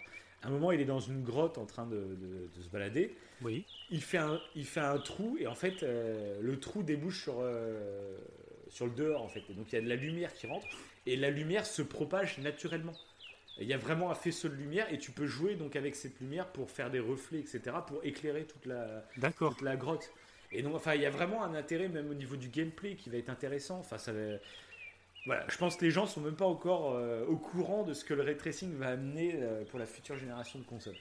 Et, euh, et je pense qu'en en, allant regarder cette vidéo de gameplay de Minecraft, vous allez comprendre très rapidement où c'est que ça va nous amener. Mais après, au niveau des personnages, ils restent cubiques. Ça change Euh, pas tout ça. reste cubique, euh, oui, tout reste cubique. Et euh, oui, bah, c'est Bah, après- après, hein, ça reste. Ah. Après, j'avoue que le côté, le gameplay, parce que là, tu peux vraiment aller super loin. Tu peux carrément créer de l'électricité et tout. Ça va beaucoup plus loin. Ah oui, c'est sûr que c'est Ah, assez énorme. Minecraft, oui. oui. C'est- oui, oui. Mais c'est Moi, le ça, jeu je- ultime, je vais aller moi, voir c'est ça. le jeu ultime. Et euh, je sais que beaucoup rebutent par le gameplay. Enfin, beaucoup, il y a quand même. C'est Ouais. le jeu le plus vendu de l'histoire de tous les temps. hein, donc, euh, bon. il y a quand même beaucoup de gens qui ont adhéré. Mais c'est vrai que bon, bah, le reproche qu'on peut faire à Minecraft, c'est son côté graphisme. euh, voilà. Après, il y en a qui adorent. Mais bon, globalement, euh, si on avait des, des- des super graphismes et tout, ça serait encore mieux. Et à mon avis, c'est ce qui va, y qui va arriver bientôt. Donc, voilà. Voilà, on a bien digressé encore. C'est en fait c'est un peu le podcast du digressement. on va l'appeler comme ça. On va l'appeler C'est comme ça. ça. Non, mais après, c'est vrai, c'est parties de The intéressant que- Forest. que tu parles de Minecraft. Parce que ça. Bah, ça il faudra vraiment même que tu voir la vidéo. The Forest, ils sont Donc, inspirés de, ils sont inspirés de ça. Ils ont, ils ont voulu justement euh, faire un graphisme un, un peu plus euh, réaliste pour justement attirer des personnes comme moi. Euh, mais ils n'ont pas pu aller aussi loin que, que Minecraft bah, pour plein de raisons. Et voilà, mais c'est Oui, ah voilà, c'est de la survie qui reste, oui, qui, qui, qui fait que 10% de ce que fait Minecraft. Ah oui, bah, C'est ça. ah bah Minecraft, ils ont, enfin c'est hallucinant Ah, tout ce qui a été fait autour du jeu, hein, parce que Quand bah, tu vois qu'ils enfin, créent limite, Harry limite, moi, euh, quand tu ouais, vois la maison de Poudlard euh, et tout. Ouais. même aujourd'hui, euh, bah, il y a le carton de Fortnite, etc., les Battle Royale, etc. Mhm. Euh, mais en fait, sur Minecraft, les Battle Royale, moi j'y jouais euh, 4-5 ans avant Fortnite, tu vois. Il y avait déjà des Battle Royale. euh, enfin, c'est là-bas que ça a été popularisé. Et puis c'est des Battle Royale vraiment intéressants pour le coup. Ouais. Où tu devais vraiment te construire ton stuff en mode survie, tu vois. C'était des Battle Royale qui duraient genre une heure et demie la partie. C'était Ouais. pas du Battle Royale en 10 minutes, tu vois. C'était vraiment, tu te construisais le truc et tout. hein, donc, euh, enfin, voilà. Et limite, ça serait intéressant si un jour tu te mets dans Minecraft. J'aimerais bien faire un épisode Minecraft. Euh, pourquoi pas inviter, euh, je pense à un de nos amis qui joue pas mal à Minecraft aussi. Ça pourrait être intéressant de Oui. faire une émission spéciale Minecraft. Il faudrait que toi tu t'y plonges un peu plus pour avoir plus de choses à dire. Quoi. Carrément. Mais, euh, justement, avec, avec cette arrivée de nouveaux graphistes, il y a moyen, je pense, que ça, ça te plaise. Et, euh, et ça serait intéressant de faire une émission spéciale Minecraft, voir tout ce que ça a apporté dans l'univers du jeu vidéo, euh, de la survie, etc. Euh, ce serait super intéressant. Donc, voilà. Bah, dans, dans Allez, la- là, on a trop disgressé là. Je pense que Ouais, c'est sûr. part trop loin. Après, pe- peut-être qu'on fera aussi un. On verra une émission sur No Man's Sky dans le style survie. Après, Ah, carrément. on- on- bah, ça peut être intéressant, ouais, de faire euh, une sorte de melting, alors un melting pot avec plusieurs jeux dans le même genre pour expliquer chacun. On faudra qu'on réfléchisse. On va Ah pas en parler en oui, direct oui. parce qu'on sait rien. Mais faire euh, Carrément. parler de plusieurs jeux dans le même style, ça pourrait être super intéressant. Ouais, ouais, carrément. c'est clair. carrément. Bon, on va en rester là- là-dessus, les amis. Ouais, parce qu'après on va, on va parler pendant 4 heures euh, hors sujet total. Ouais, c'est ça. ouais. Bon, c'était le but, de toute façon, on le savait. euh. Donc, euh, ça fait une petite émission euh, Alors, par une contre, grosse émission qui arrive. Ouais. Il se- voilà, voilà, exactement. C'est ça que t'allais dire Exactement. J'allais, euh, euh, pour conclure ce podcast, bah, en fait, j'aimerais bien vous parler de la prochaine émission qui arrive. Ok. C'est c'est peut-être l'émission pour laquelle on a décidé de lancer ce podcast. Enfin, moi, personnellement, l'idée m'est venue grâce à la prochaine émission qu'on va vous faire. Mhm. Donc, ne spoil pas le sujet. On va juste teaser. Ouais, Et tu ne spoil pas le sujet, ok D'accord Qu'on se mette d'accord. D'accord. Donc c'est donc c'est une émission euh, donc qui sortira donc bah, le 1er décembre. Là, on est on est cet Oui. épisode là que vous écoutez aujourd'hui sur le 15 novembre. Ouais. Donc le 1er décembre euh, va sortir vraiment. C'est sûrement ouais, l'émission qui est la plus travaillée. Euh, on a écrit beaucoup de choses sur le sujet, et des choses qui datent d'il y a plus de deux ans. On va dire que ça fait, c'est une émission qu'on a taffé depuis deux ans. Euh, Mais voilà, bon, c'est vraiment des écrits, euh, des, des prises de notes à l'époque où on faisait pas le podcast. Euh, on aimait bien bah, quand même entre nous en fait Oui. euh, se partager nos avis etc. Et euh, il s'est passé un truc il y a deux ans où là, voilà, j'ai Il y a eu un déclic. fait un. Ouais, il y avait un truc qui s'est passé où là, euh, carrément, j'avais écrit beaucoup de choses on en a beaucoup débattu, même pendant deux ans, on en a débattu assez souvent. Et voilà, dans 15 jours arrive peut-être l'émission qu'on attend depuis le début qu'on a fait le podcast. C'est une grosse, grosse émission. Donc euh, là, je demanderai le plus de partage possible, la, folie totale. Et euh, on vous spoil pas le sujet, même si vous pouvez deviner, parce qu'il y a une actu qui va se passer au mois de décembre. Après, euh, à vous de deviner laquelle. Euh, mais voilà, le prochain podcast, la prochaine émission va être monumentale, je vous l'annonce. voilà, c'était histoire de donner envie un peu, tu vois. Bah, c'est, c'est, c'est parfait. C'est parfait parce que même moi, ça me donne envie. Ça va, ouais. Allez, on coupe Allez. le micro et on enregistre l'émission direct. Bon, comme d'habitude, hein, on- des petits pouces bleus si vous avez aimé, des petits commentaires pour nous dire ce que vous en pensez. Voilà, toute, euh, toute la même rengaine, hein, ou des étoiles, etc. Et euh, Sur la plateforme. voilà, suivant la plateforme. Et je pense que je vais finir ce podcast, conclure ce podcast sur un petit Mhm. proverbe très rapide. Allez, c'est magnifique. Allez. Bah, au revoir tout le monde. Hein. Alors, le petit podcast. Le petit podcast. Ah bah ça commence très bien si je dis ça. Ça c'est parfait hein. Ouais, c'est Lao Tzu qui a dit ça. Donc le petit podcast euh, n'a d'essence feu. que dans. C'est le bonheur assuré. C'est ça le. non, c'est pas ça du tout. C'est pas du tout. C'est pas ça du tout. Donc, le proverbe qui est de Confucius en plus, c'est celui qui déplace la montagne, c'est celui qui commence à enlever les petites pierres. À méditer les enfants. Ciao Allez, salut